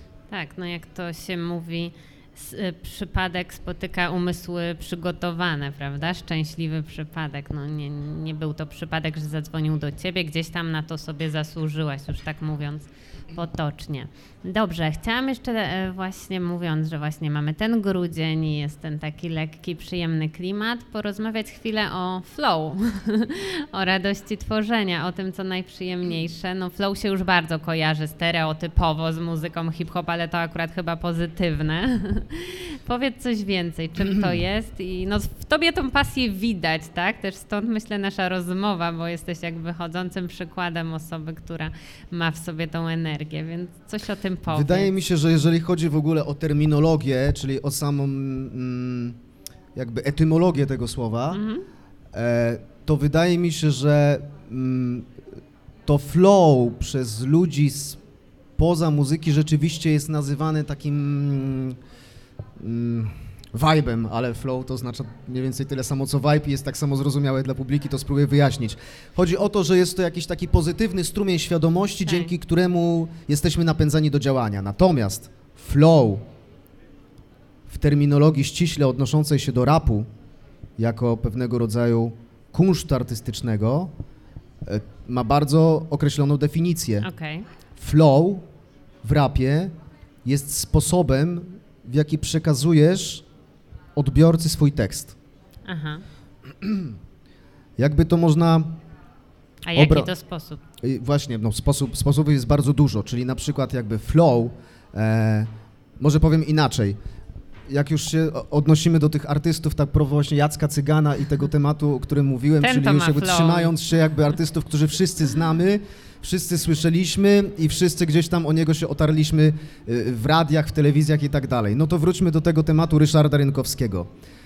Ryszard Rynkowski ma wolne, leniwe i zachrypnięte flow, Okej. ok? Natomiast na przykład e, Anita Lipnicka. Anita Lipnicka. Anita Lipnicka na przykład ma mocno wyraźne, y, jaskrawe i wysokie flow. Okej. Krzysztof Krawczyk ma flow Franka Sinatry. Y, bardzo niskie, barytonowe, bardzo charyzmatyczne, bardzo pokryte takim Coś dużym cieniem i tak styl, dalej. Tak, Tak. tak, flow jest stylem, w którym przekazujesz tekst odbiorcy, nie? Aha. I, I tak wydaje mi się, że w takiej definicji można w ogóle zamknąć flow, jeżeli chodzi o rap, bo widzisz, Okej. ty... To zupełnie mm, inny Zupełnie inne. taki Ty nazywasz jakby flow Mhm. tą całą atmosferą, atmosferę, jakby flow dla ciebie jest atmosferą, która krąży wokół procesu twórczego. Flow istnieje też w naukach o twórczości i autorem pojęcia jest Michał Csikszentmihalyi i on zdefiniował stan flow jako stan najwyższej koncentracji i najwyższej też przyjemności stworzenia czegoś nowego lub też z oddawania się jakimś e, czynnościom rozrywkowym, bo flow można mieć podczas sportu, podczas pisania, podczas Bardzo nagrywania. ciekawe rzeczy. Tak, i Bardzo to rozumiem rzeczy. w ogóle nie A jest właśnie, tak, to w ogóle nie jest to. Widzisz, czy ja jestem zaskoczony? Fajnie, że w ogóle udało nam się tutaj, że tak powiem, wyjaśnić różnicę w, w, w pojęciach i w Rozwijamy definicji. się. No właśnie. Widzisz, na przykład, no, czyli flow jakby w tym rapie jest, ma, ma dużo węższą definicję Okej. i generalnie nie jest, nie określa aż, y, aż tylu emocji i, Mhm. i jakby rzeczy towarzyszących procesowi twórczemu, o którym mówisz. Natomiast u nas w muzyce jest, jest zdecydowanie bardziej y, y, określeniem, które skupia się na sposobie, w jaki dany tekst jest przekazywany, czyli po prostu styl nawijki. I one mogą być bardzo różne. Bardzo różne. Może być ciekawe. szybkie flow, gęste, w Aha, którym raper bardzo okej. dużo słów używa, bardzo dużo e, rymów, bardzo, bardzo to flow jest gęste, czyli, czyli generalnie rzecz biorąc ciężko jest na nim nadążyć. Jest flow leniwe, laidbackowe, czyli na przykład takie, w którym raper przeciąga końcówki i rzeczywiście to ma na celu rozleniwić odbiorcę i wtedy to flow jest dużo bardziej takie leniwe. Jest flow gdzieś tam właśnie charyzmatyczne, gdzie raper tam nakłada sobie jakąś chrypkę na głos i tak dalej. Czyli flow generalnie rzecz biorąc ma dużo węższą definicję niż tą, którą ty mi przedstawiłaś. Przynajmniej flow w rapie. Jest to po prostu Mhm. To sposób, sposób, sposób nawijania. Wymieniliśmy się pojęciami, które tylko brzmią tak samo, a mają zupełnie inną semantykę. To bardzo ciekawe. Dobrze, no ale mimo wszystko Myślę, że radość i przyjemność tworzenia jest Oczywiście, czymś, o czym jak można porozmawiać, którą- nawet abstrahując od pojęcia Tak, flow, które tak. okazało się zupełnie z tym niezwiązane. Ta definicja, o której ty powiedziałaś, też jest jak najbardziej trafna i, i, i na pewno według niej też działamy. Także jak najbardziej. I jedna i druga jest prawidłowa. No właśnie, no więc czy napędza ciebie ta radość tworzenia? Co ciebie napędza? No bo mimo wszystko powiedziałeś, jestem odpowiedzialnym gościem, który ma rodzinę i tak dalej, mam też pracę. No mógłbyś sobie żyć tak bardziej tradycyjnie, prawda, odtwórczo, ale jednak, nie wiem, no myślę, że musisz to robić czasem, nie wiem, Adam, kiedy weekendami, nocami, żeby przy twoich obecnych zobowiązaniach mm, cały czas się rozwijać, a chyba to robisz z tego, co wiem i na końcu jeszcze nam no, powiemy o twoich obecnych zamierzeniach, projektach, sukcesach. No właśnie, no więc co ciebie napędza? E, wiesz co, wydaje mi się, że nie będę zupełnie tutaj oryginalny i mimo całej swojej jakby niszowej otoczki, no bo, no bo nie oszukujmy się gdzieś, że gdzieś w tym wszystkim po prostu ja jako, jako postać, jako green, czyli postać artystyczna jestem, jestem jakby e, gościem, który jest szalenie niszowy i jakby dociera do wąskiej grupy osób, co też jakby sobie cenię, bo, bo, Mhm. bo nie wiem, czy byłbym w ogóle przygotowany z tą swoją twórczością i z tym rodzajem tego, co ja robię, na, na, na, na jakby jakiś bardzo szeroki odbiór. Fajnie, że jest to niszowe i fajnie, że ci ludzie, którzy interesują się tym, po prostu bardzo mocno są oddani tej mojej muzyce i tak dalej. Natomiast nie będę tutaj oryginalny i powiem, że jak każdy raper i w ogóle jak każdy, wydaje mi się, artysta w każdej dziedzinie sztuki, jestem po prostu próżniakiem. I nic mnie tak bardzo nie napędza, jak po prostu impresje, które otrzymuję od ludzi, nie? Czyli to, w jaki sposób po prostu coś na nich y, wpływa i, y, i w jaki sposób, z jakimi reakcjami ja się spotykam w momencie, kiedy tą swoją twórczość im prezentuję. Aha. Czyli po prostu to mnie najbardziej, y, wydaje mi się, że napędza. Oczywiście odczuwam ogromną satysfakcję wtedy, kiedy ja sam, subiektywnie rzecz biorąc, ocenię swój tekst, który napisałem jako dobry. E, pójdę do studia, mm, mój realizator mnie zrealizuje i na koniec y, spojrzymy na siebie i mówimy tak, faktycznie jest to ok. To też oczywiście daje mi ogromną satysfakcję stworzenia, ale myślę, że na końcu po prostu gdzieś, gdzieś, gdzieś wszyscy doskonale wiemy o tym, że tym, tym czynnikiem, który pozwala nam mm, ocenić y, to, to, to czy, czy to, co zrobiliśmy jest ok, to, są, to jest właśnie to, jak ludzie na to reagują. I, Mhm. I wydaje mi się, że każdego z nas, chociaż nie każdy się do tego przyzna, wydaje mi się, że każdy artysta ma, ma cząstkę próżności w sobie i wszyscy lubimy pochwały, wszyscy lubimy jak ludzie, którzy odbierają naszą twórczość, po prostu mm, są nią zachwyceni, rozentuzjazmowani, także wydaje mi się, że to jest rzecz, która każdego artystę, nie tylko mnie napędza najbardziej. Chociaż Może też jakieś różnice w rozumieniu pojęć, bo jak powiedziałeś, jestem próżniakiem, to pomyślałam sobie, że jesteś osobą, która próżnuje, czyli nic jej się nie chce A, nie, i nie, nie, generalnie to nie. leży dużo na kanapie, ale nie, to nie. nie, nie, jestem nie. po prostu próżny pod tym względem, że jestem bardzo podatny po prostu na pozytywne opinie ludzi, natomiast na negatywne staram się być zamknięty, co też powoduje, że To może tą, jestem tą łasuchem. próżność wzrasta, nie, więc jakby... Łasuchem na opinię. Ale to ciekawe i myślę, że nawet jeżeli rzeczywiście artyści wypowiadają się w sposób taki no, bardziej indywidualistyczny, że tak, no ja mam e, taką radość, no mówi się autoteliczną, tak, czyli samo tworzenie dla samego tworzenia, dla tych momentów jakby w samotności, gdzie doświadczamy tych wysokich stanów, no to okej, ale jeżeli nie ma w ogóle styku, prawda, z, publicznością, z odbiorcami, no to gdzieś się ten entuzjazm wyczerpie, no, no tak, tak myślę. No ile wszystko. możemy jakby zachwycać się po prostu tym, Tak. co robimy sami dla siebie, nie? Nie, nie, nie odbierając Tak. w ogóle jakby reakcji ludzi na to, co... No Myślę, że to, co mówi, więc- tak, to, co ty mówisz, brzmi tak no, bardzo zdrowo, tak? Tak, w ogóle, okej, no ja dla siebie też, ale, ale też interesuje mnie opinia innych, jestem też w stanie im pomóc, doradzić, biorę też te rady, opinie i tak dalej. Tak, zwłaszcza, że wydaje mi się, że właśnie ta niszowość ma na to bardzo duży wpływ. W przypadku, jeżeli, tych opini- że, jeżeli ta opinia odbiorcy byłaby masowa w jakimś stopniu, czyli generalnie rzecz biorąc, moja twórczość, którą prezentuję ludziom, spotykałaby się z dużo większym odbiorem, to być może na tyle przyzwyczaiłbym się do, tego, do, tych, do tych pozytywnych opinii, że przestałyby on, na mnie one robić takie wrażenie. Natomiast w momencie, kiedy cały czas gdzieś tam ja mówię tobie niszowy, natomiast myślę podziemny, tak to się nazywa. Aha. Jestem, jestem podziemnym raperem, także generalnie rzecz biorąc, jeżeli działam sobie w tym podziemiu jakby rapowym, tak to ujmijmy w takiej definicji, działam sobie w tym podziemiu rapowym, to, to, to jakby tym bardziej jestem podatny na każdą opinię, która gdzieś tam e, po prostu z, z trzeciej strony do mnie Mhm. e, dochodzi, nie? To powiedz jeszcze coś o promocji, no bo dobra, no mówisz, że jesteś rapo, y, tam podziemny albo niszowy i generalnie prawie jakby cię nie było, no ale jednak nagrałeś ileś tych płyt, one się sprzedały, ktoś ciebie słucha. Czy robisz jakieś specjalne zabiegi promocyjne, czy to się tak trochę samo dzieje, po prostu publikujesz bardziej, no nie wiem, informacje, tak, że coś wydałeś, czy też działasz marketingowo i to, to, to pytanie jest takie, no myślę, całkiem na serio i też bardzo ważne z perspektywy osób, które ewentualnie chciałyby iść Twoją drogą. Z czym to się łączy poza samą twórczością? Wiąże. Mm, to znaczy, wydaje mi się, że, że to jest bardzo indywidualna kwestia. Znam bardzo dużo kolegów po fachu, którzy rewelacyjnie odnajdują się w ogóle w działaniach promocyjnych I, i, i, I tak naprawdę dla nich w ogóle działania promocyjne to jest część procesu twórczego, czyli generalnie rzecz biorąc samo nagranie płyty ok i tak dalej, ale, ale cała przyjemność i cała frajda zaczyna się w momencie, kiedy to promujemy. Czyli nagrywanie klipów, y, tam y, promowanie koncertów i tak dalej, i tak dalej. To są rzeczy, które, które w wielu momentach bardzo tych ludzi bawią. Natomiast jest też, jest, jest też grupa po drugiej stronie barykady, i oni zupełnie się w, tej, w tych działaniach promocyjnych nie odnajdują, czyli dla nich naj, najbardziej wartościowym, mm, wartościową częścią czy elementem procesu twórczego jest sam proces pisania czy, czy generowania tych, tych wersów, tych dźwięków, y, ta melodeklamacja do mikrofonu i tak dalej. Mm, ja raczej należę do tej drugiej grupy, y, przy czym nie jestem też jakiś, jakoś bardzo ortodoksyjnie na to y, nastawiony, w sensie takim, że ja z ogromną przyjemnością przyjadę na plan teledysku swojego, żeby w nim zagrać i i z ogromną pasją będę go składał, natomiast mm, też wydaje mi się, że bardzo ważne tutaj jest to, czy,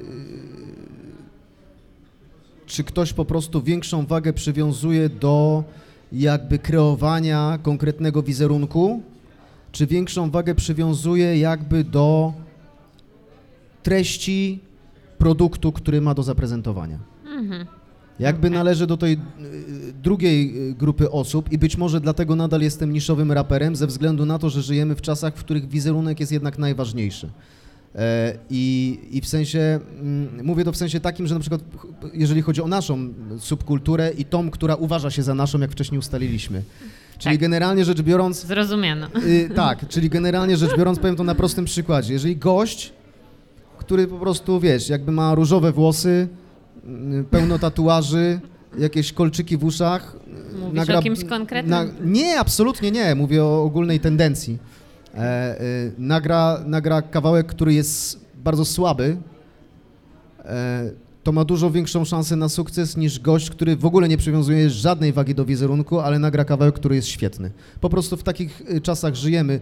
Ludzie... Mm, Obrazkowa ludzie, Tak, ludzie są konsumentami, którzy w pierwszym momencie po prostu patrzą jakby na tą wartość wzrokową, nie? Mhm. Czyli to, co po prostu im gdzieś tam, jeżeli coś ich zaciekawi, czy coś ich jakoś tam zaintryguje, no to, no to chętniej po to sięgają, chętniej to sprawdzają. Ja natomiast jestem gdzieś tam z tej starej szkoły, która e, mniejszą wagę przywiązuje do tego, jak wyglądamy, a większą co e, reprezentujemy.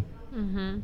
No to jest ciekawe i myślę, że też można by z tego zrobić osobną dyskusję. Ja trochę, nie wiem, nie chcę powiedzieć nie wierzę, ale jest to też dla mnie bardzo obce żeby będąc artystą, jakby kierować bardzo dużo energii na to, żeby tworzyć swój wizerunek, tak? Jakiś taki, rozumiem, Czyli też jesteś ze starej szkoły. No zdecydowanie, jeżeli już gdzieś bym miała się w tych kategoriach odnaleźć, to w ogóle nie rozumiem tej pierwszej, więc w ogóle jestem jeszcze gdzieś dalej, tak? No bo... Ale to też może mhm. dlatego, że wiesz, że, że, że ty piszesz książki, nie? Więc, więc generalnie rzecz biorąc nie jest to tak bardzo ważne, a w momencie, w którym gdzieś tam ten artysta jest wystawiony po prostu no na, tak. ten, na ten, na ten wizę, na, na tą, koncertach, na, tak, na tą, mhm.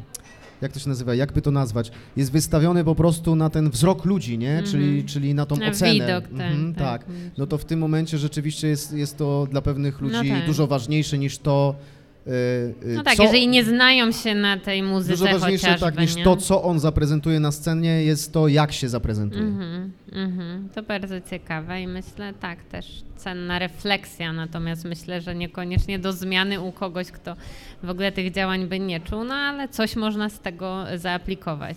Jasne. Okej. Okay. E, dobrze, no to powiedz jeszcze a propos tego tematu radości, przyjemności tworzenia. Co, co Ciebie najbardziej kręci z tych wszystkich działań, które wykonujesz? No bo jedno to jest pisanie tekstów, drugie no to jest nagrywanie już z tym podkładem muzycznym, trzecie no to pewnie koncerty, o ile nie mamy pandemii. No nie wiem, spotkania jakieś z ludźmi, no może takich tego typu, co dzisiaj nie ma wiele, tak? No ale jakiś rodzaj kontaktu z odbiorcami. Co jest najbardziej To jest dla mnie y, y, pierwsza tego typu forma w życiu. No tak. Nigdy nie byłem bardzo zaproszony oryginalni na, na spotkanie projektem. autorskie, nigdy nie byłem Właśnie, zaproszony. tak. Bardzo się cieszę, że mogłem uczestniczyć w nim, bo naprawdę to jest dla mnie nowa forma. Nigdy nie miałem styczności z tego typu konwencją. Wczoraj napisałam to w poście i tak chciałam napisać, że w ogóle chyba jesteśmy jedyni z takim projektem w Łodzi przynajmniej, ale tak, już się tak, to- ugryzłam w ten facebookowy język. Mówię, o nie, może ktoś jednak to robi gdzieś w podziemiu i co wtedy? To nie. No właśnie. Ale tak. Myślę, że, że tym elementem, który daje mi najwięcej satysfakcji jest koncertowanie. Nie? Aha. Czyli, czyli ten końcowy tak naprawdę, mm, końcowa część tego całego e, procesu, gdzie po prostu prezentuje się na żywo te rzeczy ludziom. To, to mi sprawia straszną frajdę, w ogóle moment, w którym jakby mm, publika wchodzi ze mną w jakąś interakcję, czyli ja im tam mówię, żeby się bawili, a oni się Aha. bawią, to, to, to Aha. rzeczywiście ogromną satysfakcję mi sprawia. Natomiast y, oczywiście każdy z tych elementów ma jakiś określony urok. Ja na przykład bardzo lubię słuchać swoich kawałków. O. I to, I to trwa bardzo krótko, bo po nagraniu swojego kawałka jestem go w stanie oczywiście wałkować 40 razy na dzień. Myślę, że każdy raper tak ma przez, przez jakiś następny tydzień czy dwa, a później nie wracam do niego przez rok. Także Aha. generalnie rzecz biorąc tak to wygląda, ale przez ten pierwszy moment, kiedy gdzieś tam rzeczywiście wyjdę z tego studia i mam tą tak zwaną prewkę, czyli ten pilot jakby nagranego numeru, to jest dla mnie szalenie satysfakcjonujące, że odsłuchuję go sobie i gdzieś tam właśnie zauważam jakieś mankamenty, które widzę tylko ja e, i, i, i, i, i bardzo lubię ten moment, nie? To bardzo ciekawe, bo akurat nie wyobrażam sobie, żebym miała ileś razy wodę księżycową czytać, ale No to mówię, tak po prostu jest inna dyscyplina Tak. trochę, nie? Wykonywanych jakby te, czynności. te różnice są bardzo ciekawe. Spotykamy się w różnicy, jak powiedział. Ale wiesz, no to jakby, wiesz, są ludzie, którzy czytają te same książki po kilka razy Jasne. i wracają do nich, nie? Nie wiem, czy Nie akurat... słyszałam jeszcze o tym, żeby czytali swoje. No ale właśnie o to mi chodzi, że nie wiem, czy akurat są to autorzy tych książek, ale, e, ale Raczej ogólnie... w większości nie. W większości nie, rozumiem. No to okej, zarejestruję to sobie. U nas jest trochę inaczej. Myślę, że wielu, wielu Okej. raperów po prostu słucha bardzo z, z dużym entuzjazmem swoich kawałków i po prostu z ogromną pasją. Oczywiście później się to wszystko nudzi i nie wracamy do tego rzeczywiście do momentu wydania tych kawałków dla ludzi, ale, ale te pierwsze momenty po wyjściu z tego studia to rzeczywiście fajnie sobie e, sprawdzić, nad czym się pracowało.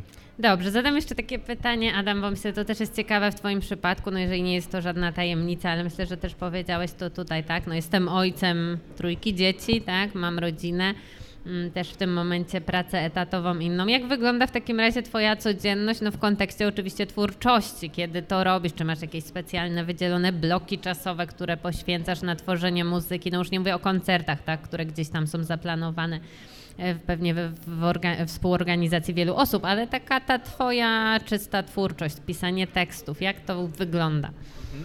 To znaczy na pewno, na pewno jest taka proporcja mm, wyraźnie pokazująca, że im bardziej e, jakby no, jestem zaangażowany w to życie rodzinne, siłą rzeczy zaangażowany, no bo im więcej jakby członków tej rodziny się pojawiało, tym bardziej musiałem jakby, tym bardziej mnie to zobowiązywało do pewnego mm, przystosowania się do sytuacji.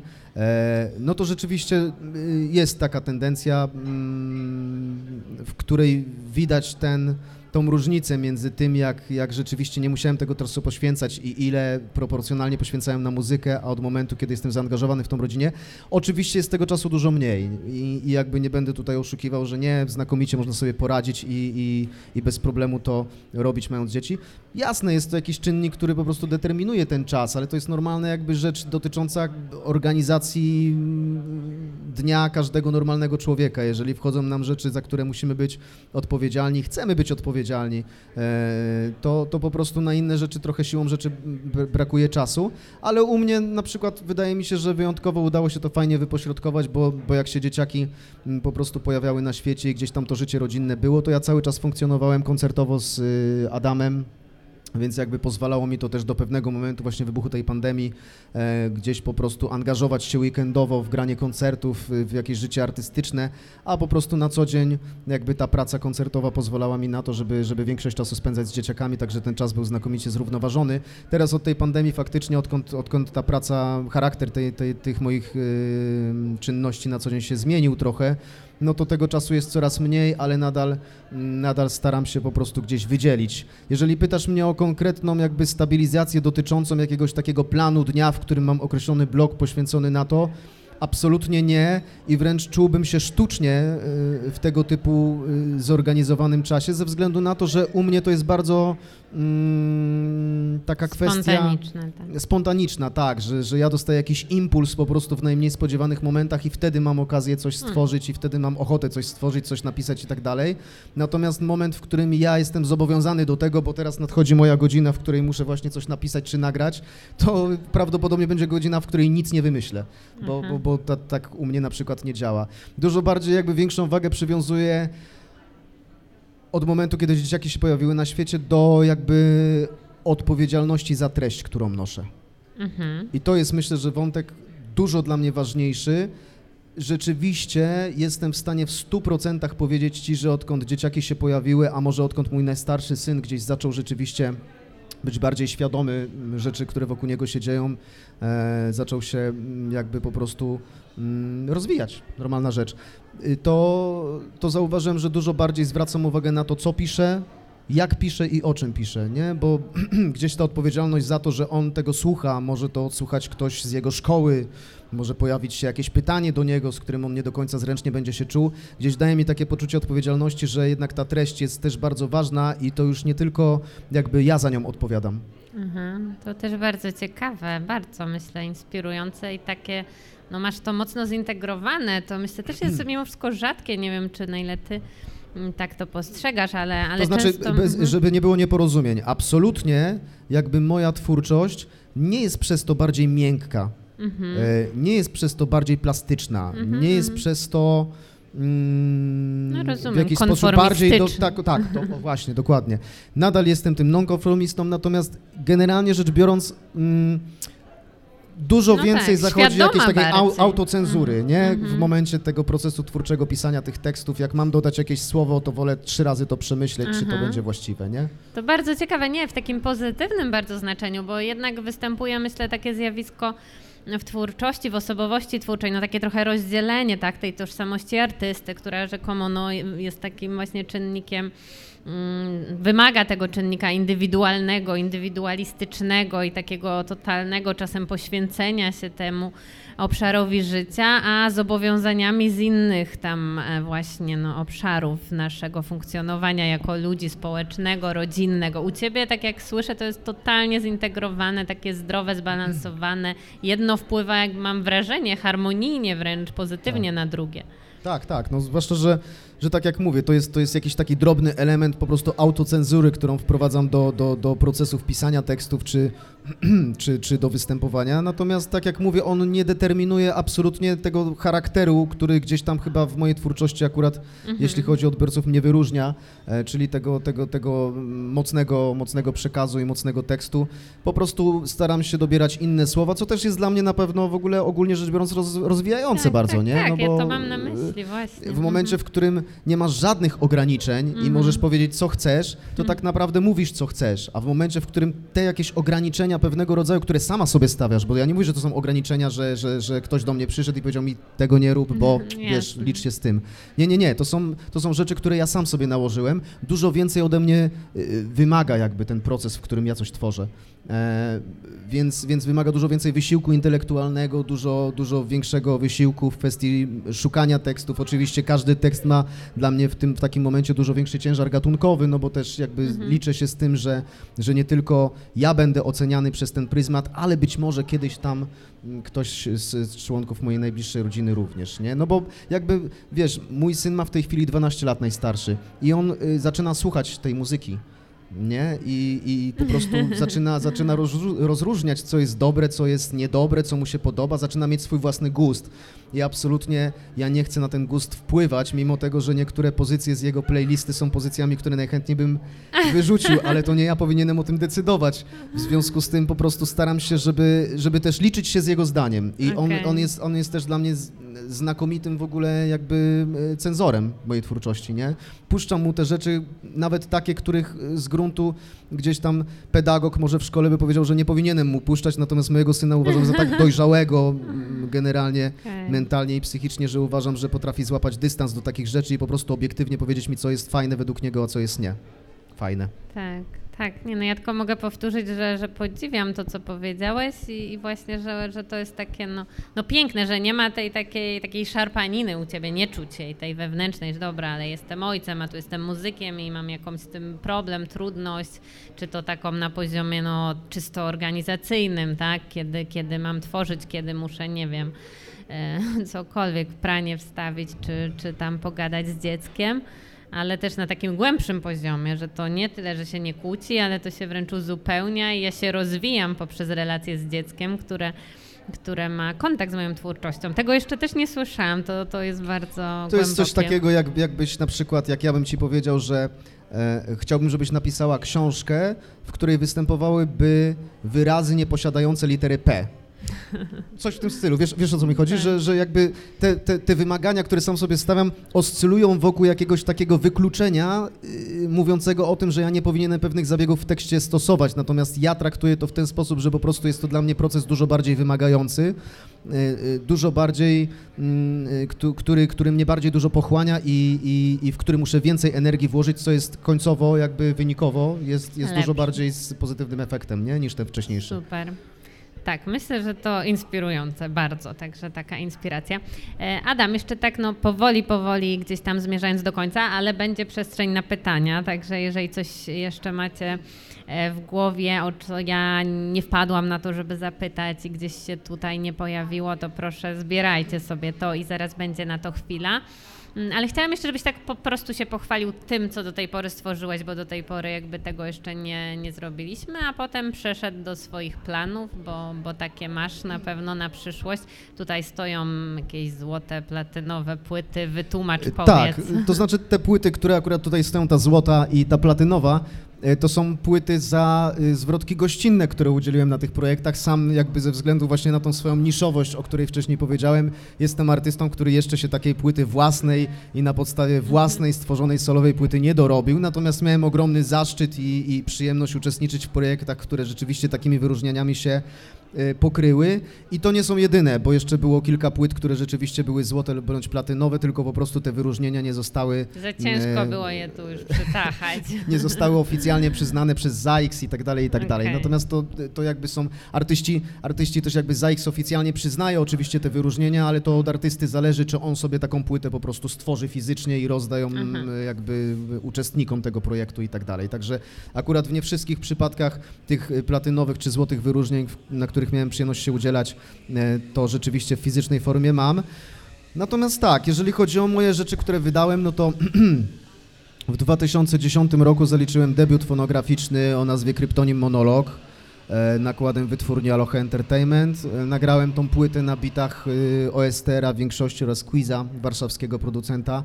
E, I, i, I ta płyta do tej pory dochodzą do mnie takie głosy, że, że nosi jakie, jakąś takie, jakieś takie miano w ogóle mm, bardzo ważnej płyty ogólnie, jeśli chodzi o polskie podziemie hip-hopowe. E, jednym tchem jestem wymieniany wśród artystów, którymi sam e, się inspirowałem i, i, i którymi sam, mm, którzy byli moimi idolami.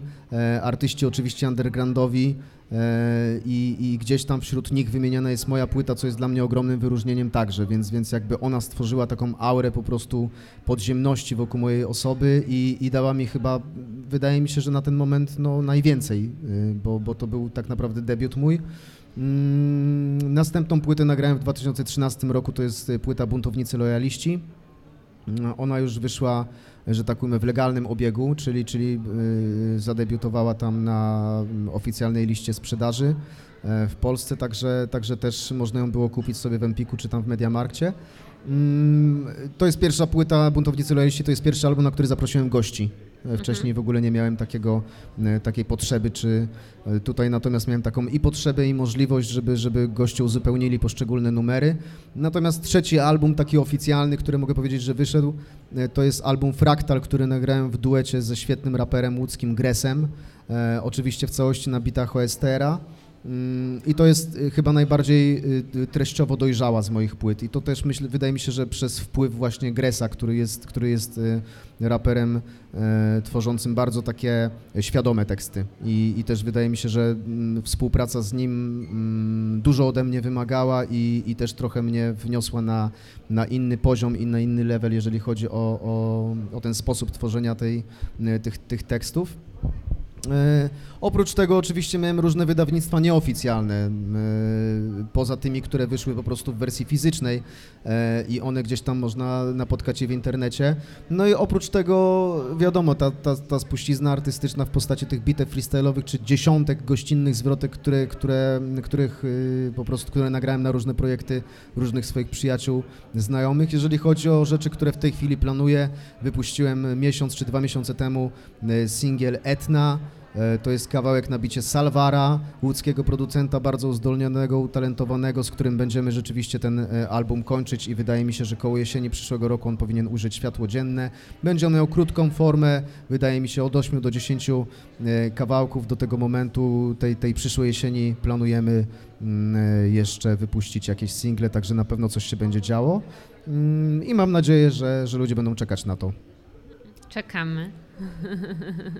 Oczywiście yy, to będzie wąska grupa ludzi, którzy na to czekają, ale właśnie paradoksem w tej sytuacji jest też to, że jak się ma bardzo dużo odbiorców, bardzo dużo, to oni się bardzo mocno wymieniają między sobą. Ci, Mhm, którzy są z tak. tobą przez kilka miesięcy, za chwilę się tobą nudzą, bo znajdą kogoś innego. Ja mam takich odbiorców, którzy są ze mną od samego początku i są do dzisiaj i, i, i czekają na te rzeczy cały czas. Także, także to mnie cieszy i pozdrawiam każdego, kto dotarł, ale też również każdego, kto nie dotarł, a Ale wiem, że będzie chciałby mógł być jeszcze obejrzeć Jasne. tak, nagranie i, i jasne, świetnie.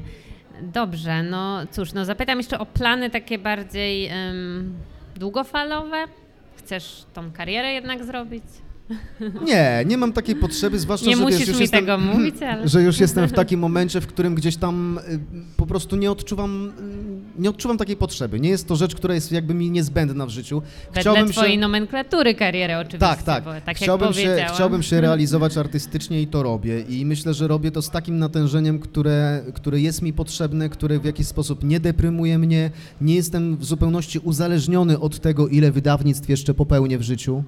E, bo gdzieś mam jakąś po prostu alternatywną drogę utrzymania i, i jakby ten brak tej presji jest dla mnie chyba najbardziej komfortowym e, momentem, w którym się znalazłem, mimo tego, że tego czasu rzeczywiście w miarę, w miarę kiedy, kiedy to życie się posuwa do przodu jest coraz mniej na to tworzenie, to jakby wydaje mi się, że jestem w jednym z bardziej komfortowych momentów mojej przygody rapowej, kiedy po prostu już tylko mogę, ale już nic nie muszę.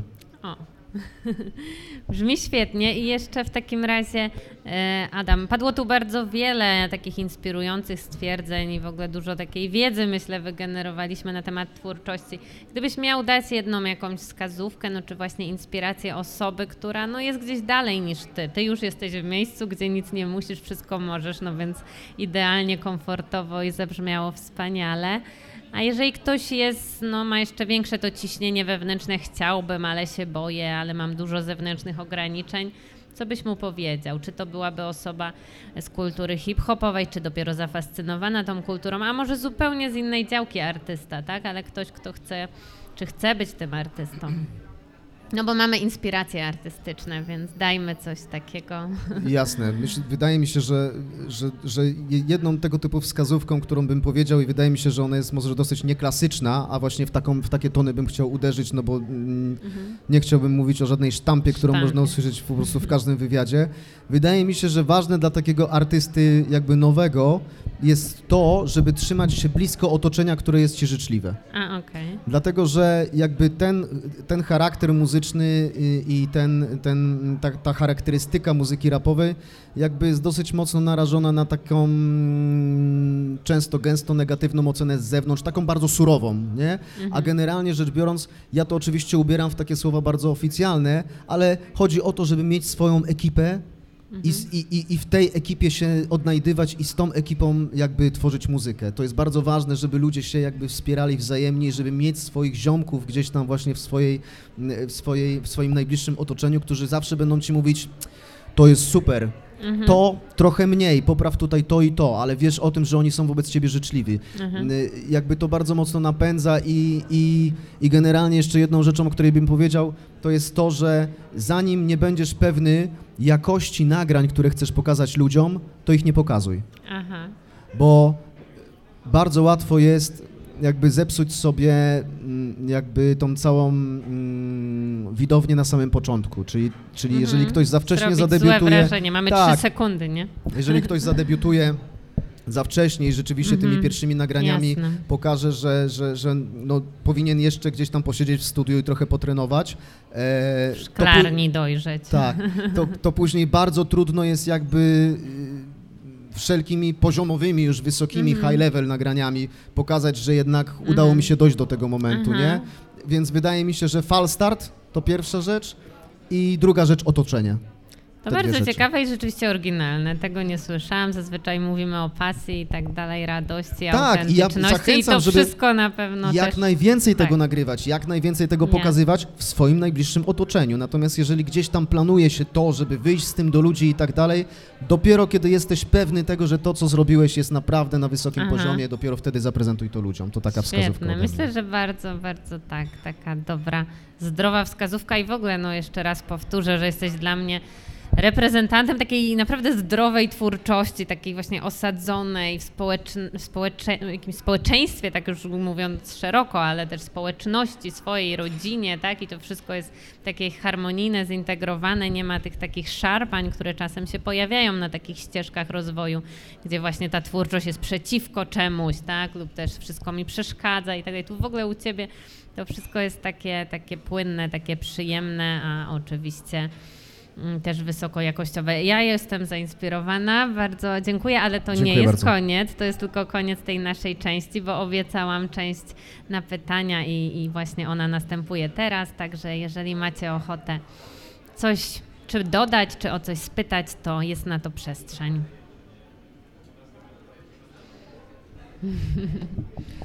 Może Chce być ktoś o tak, coś że- zapytać, czy że tak długo gadałem, że- tak, tak, ale tak długo jest, gadałem? Jest, okej, to m- jak możesz podejść, to będzie super, a Ja mam takie dwa pytanka. Pierwsze, czemu e, nie została wydana płyta może w Asphalt Records, skoro takie dobre relacje z Adamem?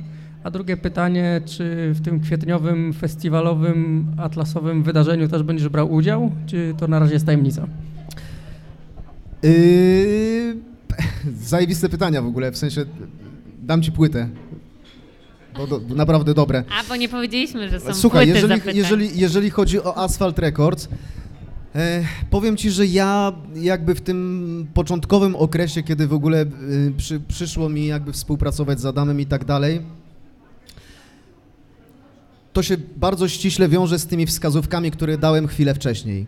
Nie? Mianowicie chodzi o to, że ja być może, mimo całego zestawu po prostu pewności siebie, którą w tamtym okresie miałem i, i po prostu naładowania tymi, tymi pozytywnymi emocjami i chęci zaprezentowania się szerszej publiczności, cały czas jakby zdawałem sobie sprawę z tego, że nie do końca może mm, jestem gotowy na to, żeby zmierzyć się od razu z tak masową publiką, do której docierał w tamtym czasie Asphalt Records.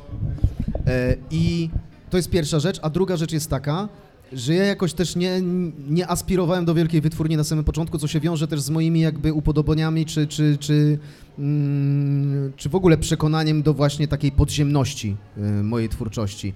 I ponieważ w tamtym czasie bardzo mocno gdzieś tam byłem skonektowany właśnie z Procentem, raperem z Warszawy, e, który, z którym też zresztą na wielu bitwach freestyle'owych przecięliśmy rękawice pewnie nie raz.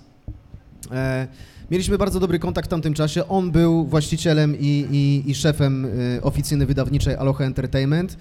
i to jemu wysłałem jako pierwszemu tą płytę. Jakby ja z Tytusem, y, właścicielem wytwórni Asfalt Records w tamtym czasie się nie znałem, nie mieliśmy żadnego kontaktu. Niekoniecznie w moim przekonaniu było aspirowanie do wielkiej wytwórni. Oczywiście nie jestem w stanie powiedzieć, że, że, że to, że znałem się w tamtym czasie z Ostrym z miejsca załatwiało mi kontrakt w Asphalt Records. Absolutnie nie, bo Ostry w tamtym czasie produkował też innych raperów i żaden z nich nie, nie, nie, nie wydawał płyt w asfalcie. Także to, że jakby y, nawiązałem współpracę z Adamem absolutnie nie było równoznaczne z tym, że nawiązałem ją z Tytusem czyli szefem wytwórni Asphalt Records, nie?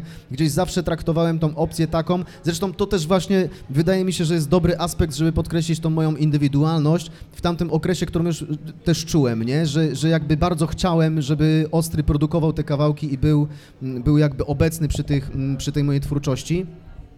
Natomiast niekoniecznie też chciałem yy, w całości i całym sobą jakby czerpać garściami z, z, tego wszystkiego, co on może mi dać, czyli, czyli rzeczy okolicznych, typu koncerty grane z nim, które przyszły dużo później, po pierwszym kryptonimie, e, czyli na przykład wydawanie w Asphalt Records i tak dalej, nie? Chciałem gdzieś tam tą swoją jakby indywidualną cząstkę zostawić sobie, że owszem, jakby mam wielkiego gościa, który ze mną współpracuje i jest faktycznie jednym z najważniejszych gości na tej scenie, ale też chcę mieć jakąś taką swoją działkę, że wydaje nie tylko dzięki temu, że z nim współpracuję. Nie wiem, czy dobrze to wytłumaczyłem, ale, ale też nie chciałem, żeby ktoś mi później powiedział, że no tak, zna Ostrego, to wydał w asfalcie, a nie dlatego, że to, co robi, było dobre i wydał w asfalcie. Bardziej chodziło mi o to, żeby gdzieś tam może pozostawić taką swoją drobną szufladkę takiej, takiej indywidualności i wydawać po prostu poza wytwórnią y, Asphalt Records, mimo tego, że współpracowałem ściśle z Ostrym, a do tego doszły oczywiście względy logistyczne. Ja w tamtym czasie nie znałem Tytusa.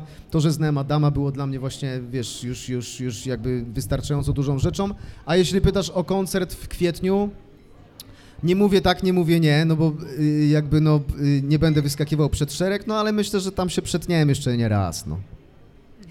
Na jakichś koncertach w Łodzi. Nie wiem, czy na, na tym konkretnie, ale na, na jakiś się na pewno przetniemy. Będziemy to śledzić. Pytanie było tak szczegółowe, dwa pytania i, i, konkretne, że myślę, że ta płyta jest bardzo zasłużona, bo to prawdziwy fan. bo jasne, ja, jasne. Ja nawet nie byłam w stanie go powtórzyć. Dziękujemy za pytanie. Dzięki Czy bardzo. jeszcze Ile mamy tych płyt? No, kilka jest. No. Kilka jest. Słuchajcie, to jest o co walczyć. Kto ma jeszcze pytanie? O, ile rąk się pojawiło. Też dwa pytania. Po pierwsze, czy jesteś w stanie jakoś się zobowiązać w kwestii terminu następnego singla? Czy jesteś w stanie? Ale to może drugie jeszcze. A drugie, czy istnieje szansa na płytę z Ostrym w przyszłości? Nieważne, czy produkcyjnie, czy rapowo ostry, ale czy jest szansa na to? Y, jeżeli chodzi o pierwsze pytanie, nie chciałbym rzucać i ferować terminami i deklarować, bo później głupie rzeczy z tego wychodzą. W sensie takim, że e, na pewno ja będę dążył do tego, żeby jak najszybciej to wydać, bo nie lubię rzeczy trzymać w szufladzie, ale mówi to właśnie gość, którego kawałki nagrane w 2014 i 2015 roku wychodzą w 2022. Także to też znakomicie pokazuje, jak bardzo mocno jestem konsekwentny w stosunku do swoich postanowień wydawniczych. Nie jestem w stanie określić terminu czy zadeklarować, ale mam nadzieję, że każdy z Was osobna będzie pytał o to codziennie na tyle, że ja będę po prostu zdeterminowany dzięki też Wam, żeby po prostu jak najszybciej to zrobić. Natomiast jeśli chodzi o drugą rzecz, tak jest taka szansa, jak najbardziej. Stale współpracujemy, stale się jakby ze sobą trzymamy i, i, i, i też razem tworzymy, więc, y, więc jak najbardziej jest taka szansa. Z Ostrym nagramy coś, wierzę.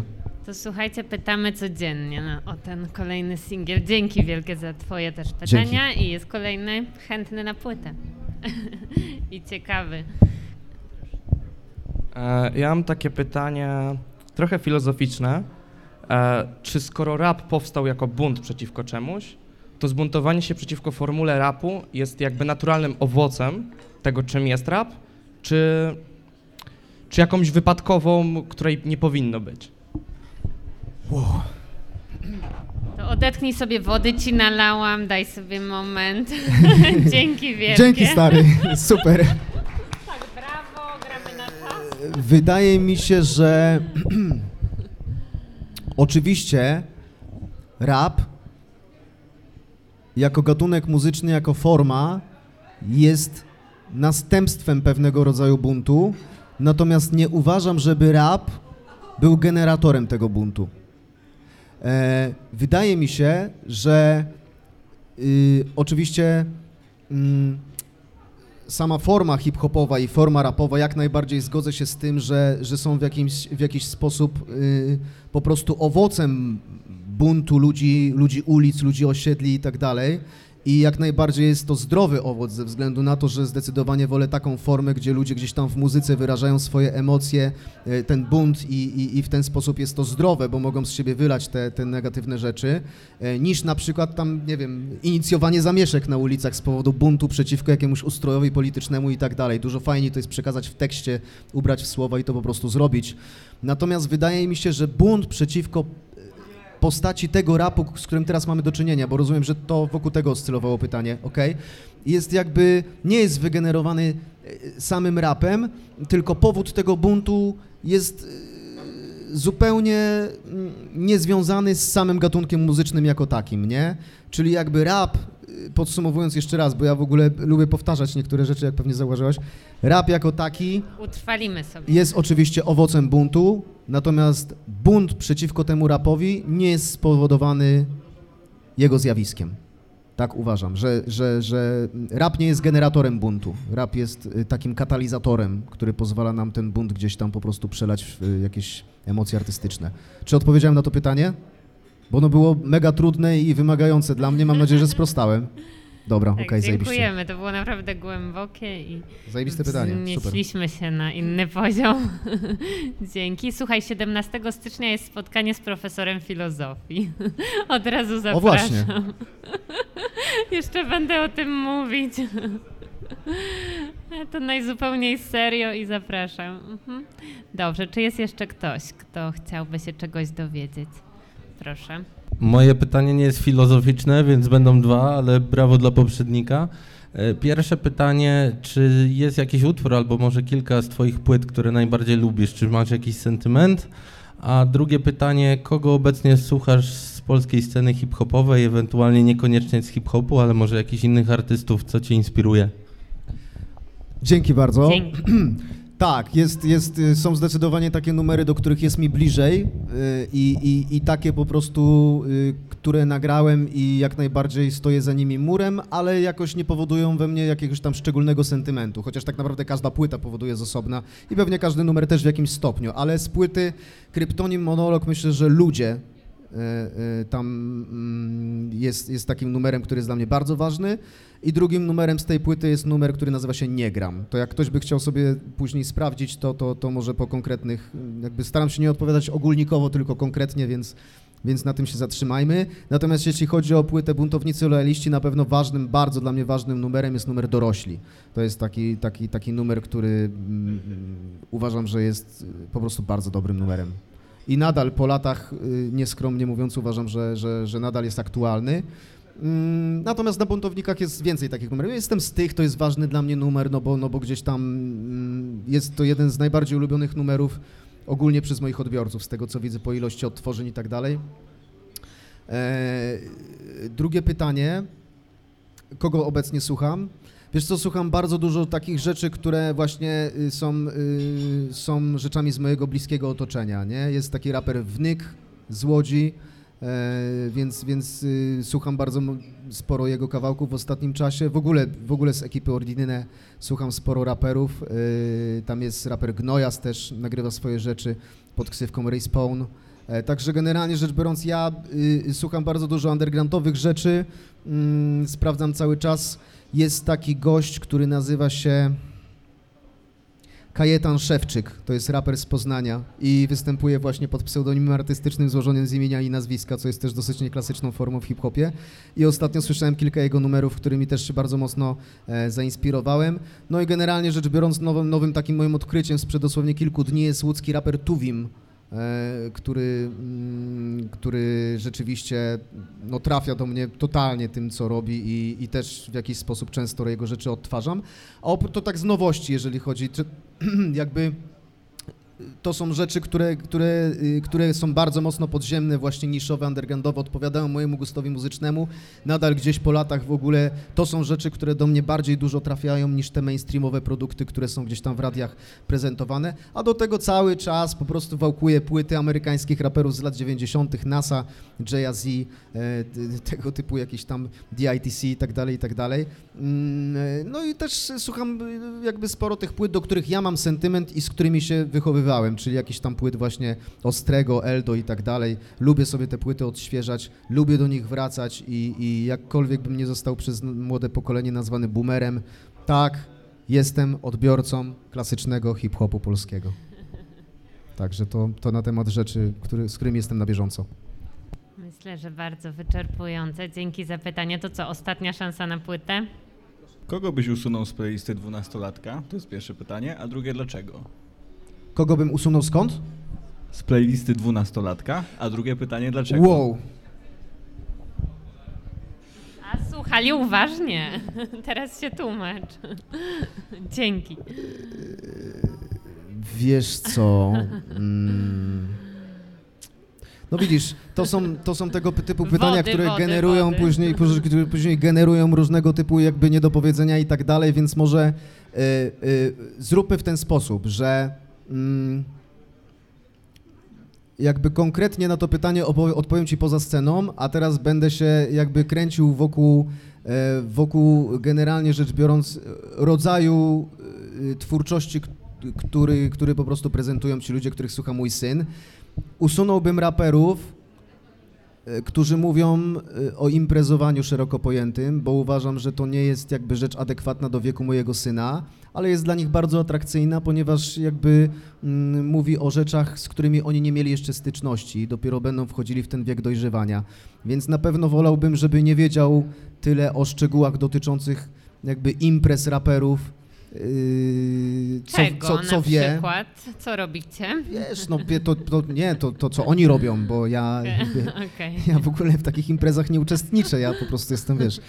E, Natomiast y, na pewno to, natom, y, na pewno usunąłbym z tej playlisty, usunąłbym z tej playlisty artystów, którzy nic nie wnoszą do jego życia i obojętnie, czy to miałoby być, słuchajcie, bo też ja nie chciałbym y, tworzyć takiej atmosfery wokół siebie gościa, który po prostu wyznacza swojemu synowi uczestników czy artystów na playliście, którzy tylko i wyłącznie mają go czegoś nauczyć, czy dzięki, dzięki którym ma tylko i wyłącznie cokolwiek zyskać. Muzyka jako sama w sobie jest zjawiskiem, który w ogóle pełni funkcję rozrywkową. Więc generalnie rzecz biorąc, jakby ja liczę się z tym, że, że te moje takie radykalne poglądy dotyczące tego, że każda treść hip-hopowego kawałka musi nieść swoją wartość i tak dalej, to są poglądy nie, szalenie niepopularne. Jakby ja sobie zdaję z tego sprawę, że muzyka jest po to, żeby się po prostu przy niej wyluzować i zrelaksować. Więc jakby nie mam jakichś takich szczególnych pretensji do mojego syna o to. Być może kieruje mną, mną, mną po prostu w jakimś większym stopniu zazdrość że ja jestem po prostu raperem, który uważa siebie za bardzo dobrego, a mój syn dobiera sobie do playlisty raperów, których ja nie uważam za bardzo dobrych, nie? Natomiast myślę, że to bardziej chyba może jest tego typu aspekt niż aspekt jakiegoś takiego, jakiś taki mentorsko-wychowawczy czy pedagogiczny, gdzie ja po prostu nie chciałbym, żeby on się z pewnymi treściami stykał. Jeżeli chodzi o ten, o ten właśnie, o tą właśnie rzecz, no to wydaje mi się, że są tutaj, jest kilka ksywek, mm, które bym z tej playlisty usunął, ale właśnie ze względu na to, że mówią one o rzeczach, z którymi mój syn niekoniecznie jako dwunastolatek mógłby mieć jeszcze styczność, czy chciałbym, żeby miał styczność.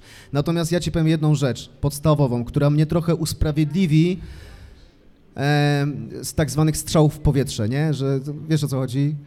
Wiesz, jakby... Y, Generalnie rzecz biorąc, ja ich znam bardzo mało, bo bardzo szybko i zdecydowanie moim błędem strategicznym było to, że ja przed moim synem ujawniłem to, że mi się nie podobają niektóre rzeczy, których on słucha. Bo widzisz, gdybym ja pomyślał sobie, że e, nie warto go cenzurować i, i a tego słuchasz synu, no spoko, sprawdzę sobie pewnie, a tego też słuchasz, spoko, spoko, fajne, fajne i tak dalej, to w tej chwili byłbym na etapie, w którym jestem dużo bardziej świadomy muzyki, której on słucha i którą ma na playliście. Ale kiedy ja teraz się z nim widuję, spotykam y, jakby się z nim i podejmujemy wątek y, rozmów o tym hip-hopie, to ja zauważam, że on zaczął mi mówić, że słucha tych rzeczy, które wie, że mi się spodobają. Nie? Więc tak jakby y, ta odpowiedź niekoniecznie jest wymijająca i niekoniecznie jest strzałami w powietrze. Ja po prostu o wielu rzeczach, których on słucha, nie wiem. A te, o których wiem, bym wyeliminował, ale po prostu y, z czystego elementu dyplomatycznego powiem ci o tym poza sceną. A czy to pytanie, ja nie wiem, ale czy nie miało trochę takiego wydźwięku, co byś wyeliminował ze swoich kawałków, czy dotyczyło Nie, to bardziej Nie. mi się wydaje właśnie... ogólnie, tak? Tak, tak. Okej. O czym, o czym Mhm. to, czego słucha mój syn, to jest też Okej. jakby y, bezpośrednio mm, korespondujące z moim gustem, no bo gdzieś tam staram się po prostu go indoktrynować w pewnym zakresie, nie? Natomiast y, słuchajcie, no ja też y, byłem synem, jestem synem cały czas swoich rodziców, nie? I ja pamiętam, jak słuchałem nie wiem, kalibra 44 czy pierwszej molesty i tam mama pukała mi do pokoju i mówiła, synu, proszę cię, no bój się Boga. Tak, także ja staram się po prostu nie być, nie być tego typu, nie powtarzać, że tak ujmę, tej samej, mm, tej samej y, tendencji czy narracji w stosunku do mojego syna. Natomiast oczywiście u mnie jest inny aspekt decydujący o tym niż u moich rodziców. U mnie po prostu jest ta y, indywidualność i taka zatwardziałość artystyczna. Ja sam jestem raperem i po prostu chciałbym, żeby mój syn słuchał dobrej muzyki, ale to jest tylko i wyłącznie moje wyobrażenie, które jest w mojej głowie i absolutnie pod żadnym pozorem nie chciałbym go ograniczać, więc to jest tak, to wszystko, o czym powiedziałem, jakby jeżeli chodzi o jego gust, jest, należy traktować trochę z drobnym takim przymrużeniem oka, no bo oczywiście ja nie, ben, nie chciałbym mówić, jak on ma żyć, oczywiście oprócz pewnych elementów wychowawczych, które chcę mu wpoić i, i które wpajam, to po prostu niech ten gust wyrabia sobie sam. Wydaje mi się, że też nasza rola jako rodziców jest bardzo ważna w tym, żeby po prostu nie zakazywać, a edukować.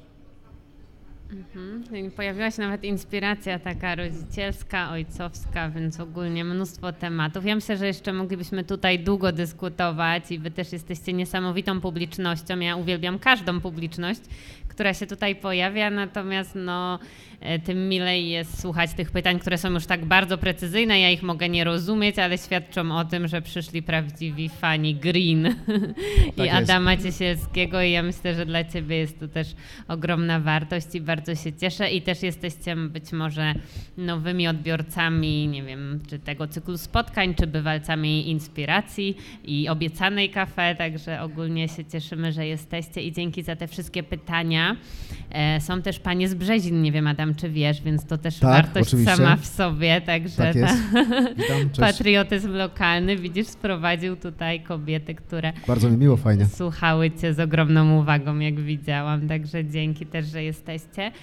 Dzięki Marta za nagranie, bo słuchajcie, jest e, Marta Pokorska-Jurek, formy przekazu. Pojawia się podcast po każdym z naszych spotkań, który można odsłuchać na stronie fanpage'u Obiecana Cafe. Podcast przy kawie, tak, nazywa się. Mm, Także warto wrócić, można wrócić do tej rozmowy i to w takiej e, super zmontowanej formie, gdzie te wszystkie nasze zawiechy gdzieś tam Marta wyrzuci i zostanie samo mięso, to co najważniejsze. Także zachęcamy do słuchania tego. Ja zachęcam e, do udziału w kolejnych spotkaniach. Chyba coś z tym 17 pokręciłam, bo teraz mi się grafik w głowie uporządkował. Widzimy się 12 stycznia na spotkaniu z pisarzem Łukaszem Barysem, następnie 19 pisarka Marta Motyl, bardzo ciekawa, inspirująca postać i 26 kolejny czwartek i to jest właśnie profesor Paweł Pieniążek, profesor filozofii, zwłaszcza jednego tutaj pana. Najserdeczniej Zapraszam. zapraszam i spodziewam się zobaczyć, ale mam nadzieję, że będzie też więcej osób. E, No cóż Adam, zbierzemy te twoje inspiracje. Pierwsze to otaczać się ludźmi życzliwymi i drugie to dopracować projekt, a dopiero pokazać go szerszej publiczności. Ja z tym wychodzę. Bardzo serdecznie tobie dziękuję za wielkie Dziękuję bardzo za spotkanie, za zaproszenie. Dziękuję Dzięki. wszystkim obecnym. Widzimy się za chwilę na dole. Dzięki. Były to grudniowe artystyczne inspiracje Agnieszki Niszewskiej. Tym razem przybliżyła nam filozofię rapu, zapraszając do obiecanej kafe Adama Ciesielskiego Greena, rapera związanego z łódzką sceną muzyczną. Do usłyszenia.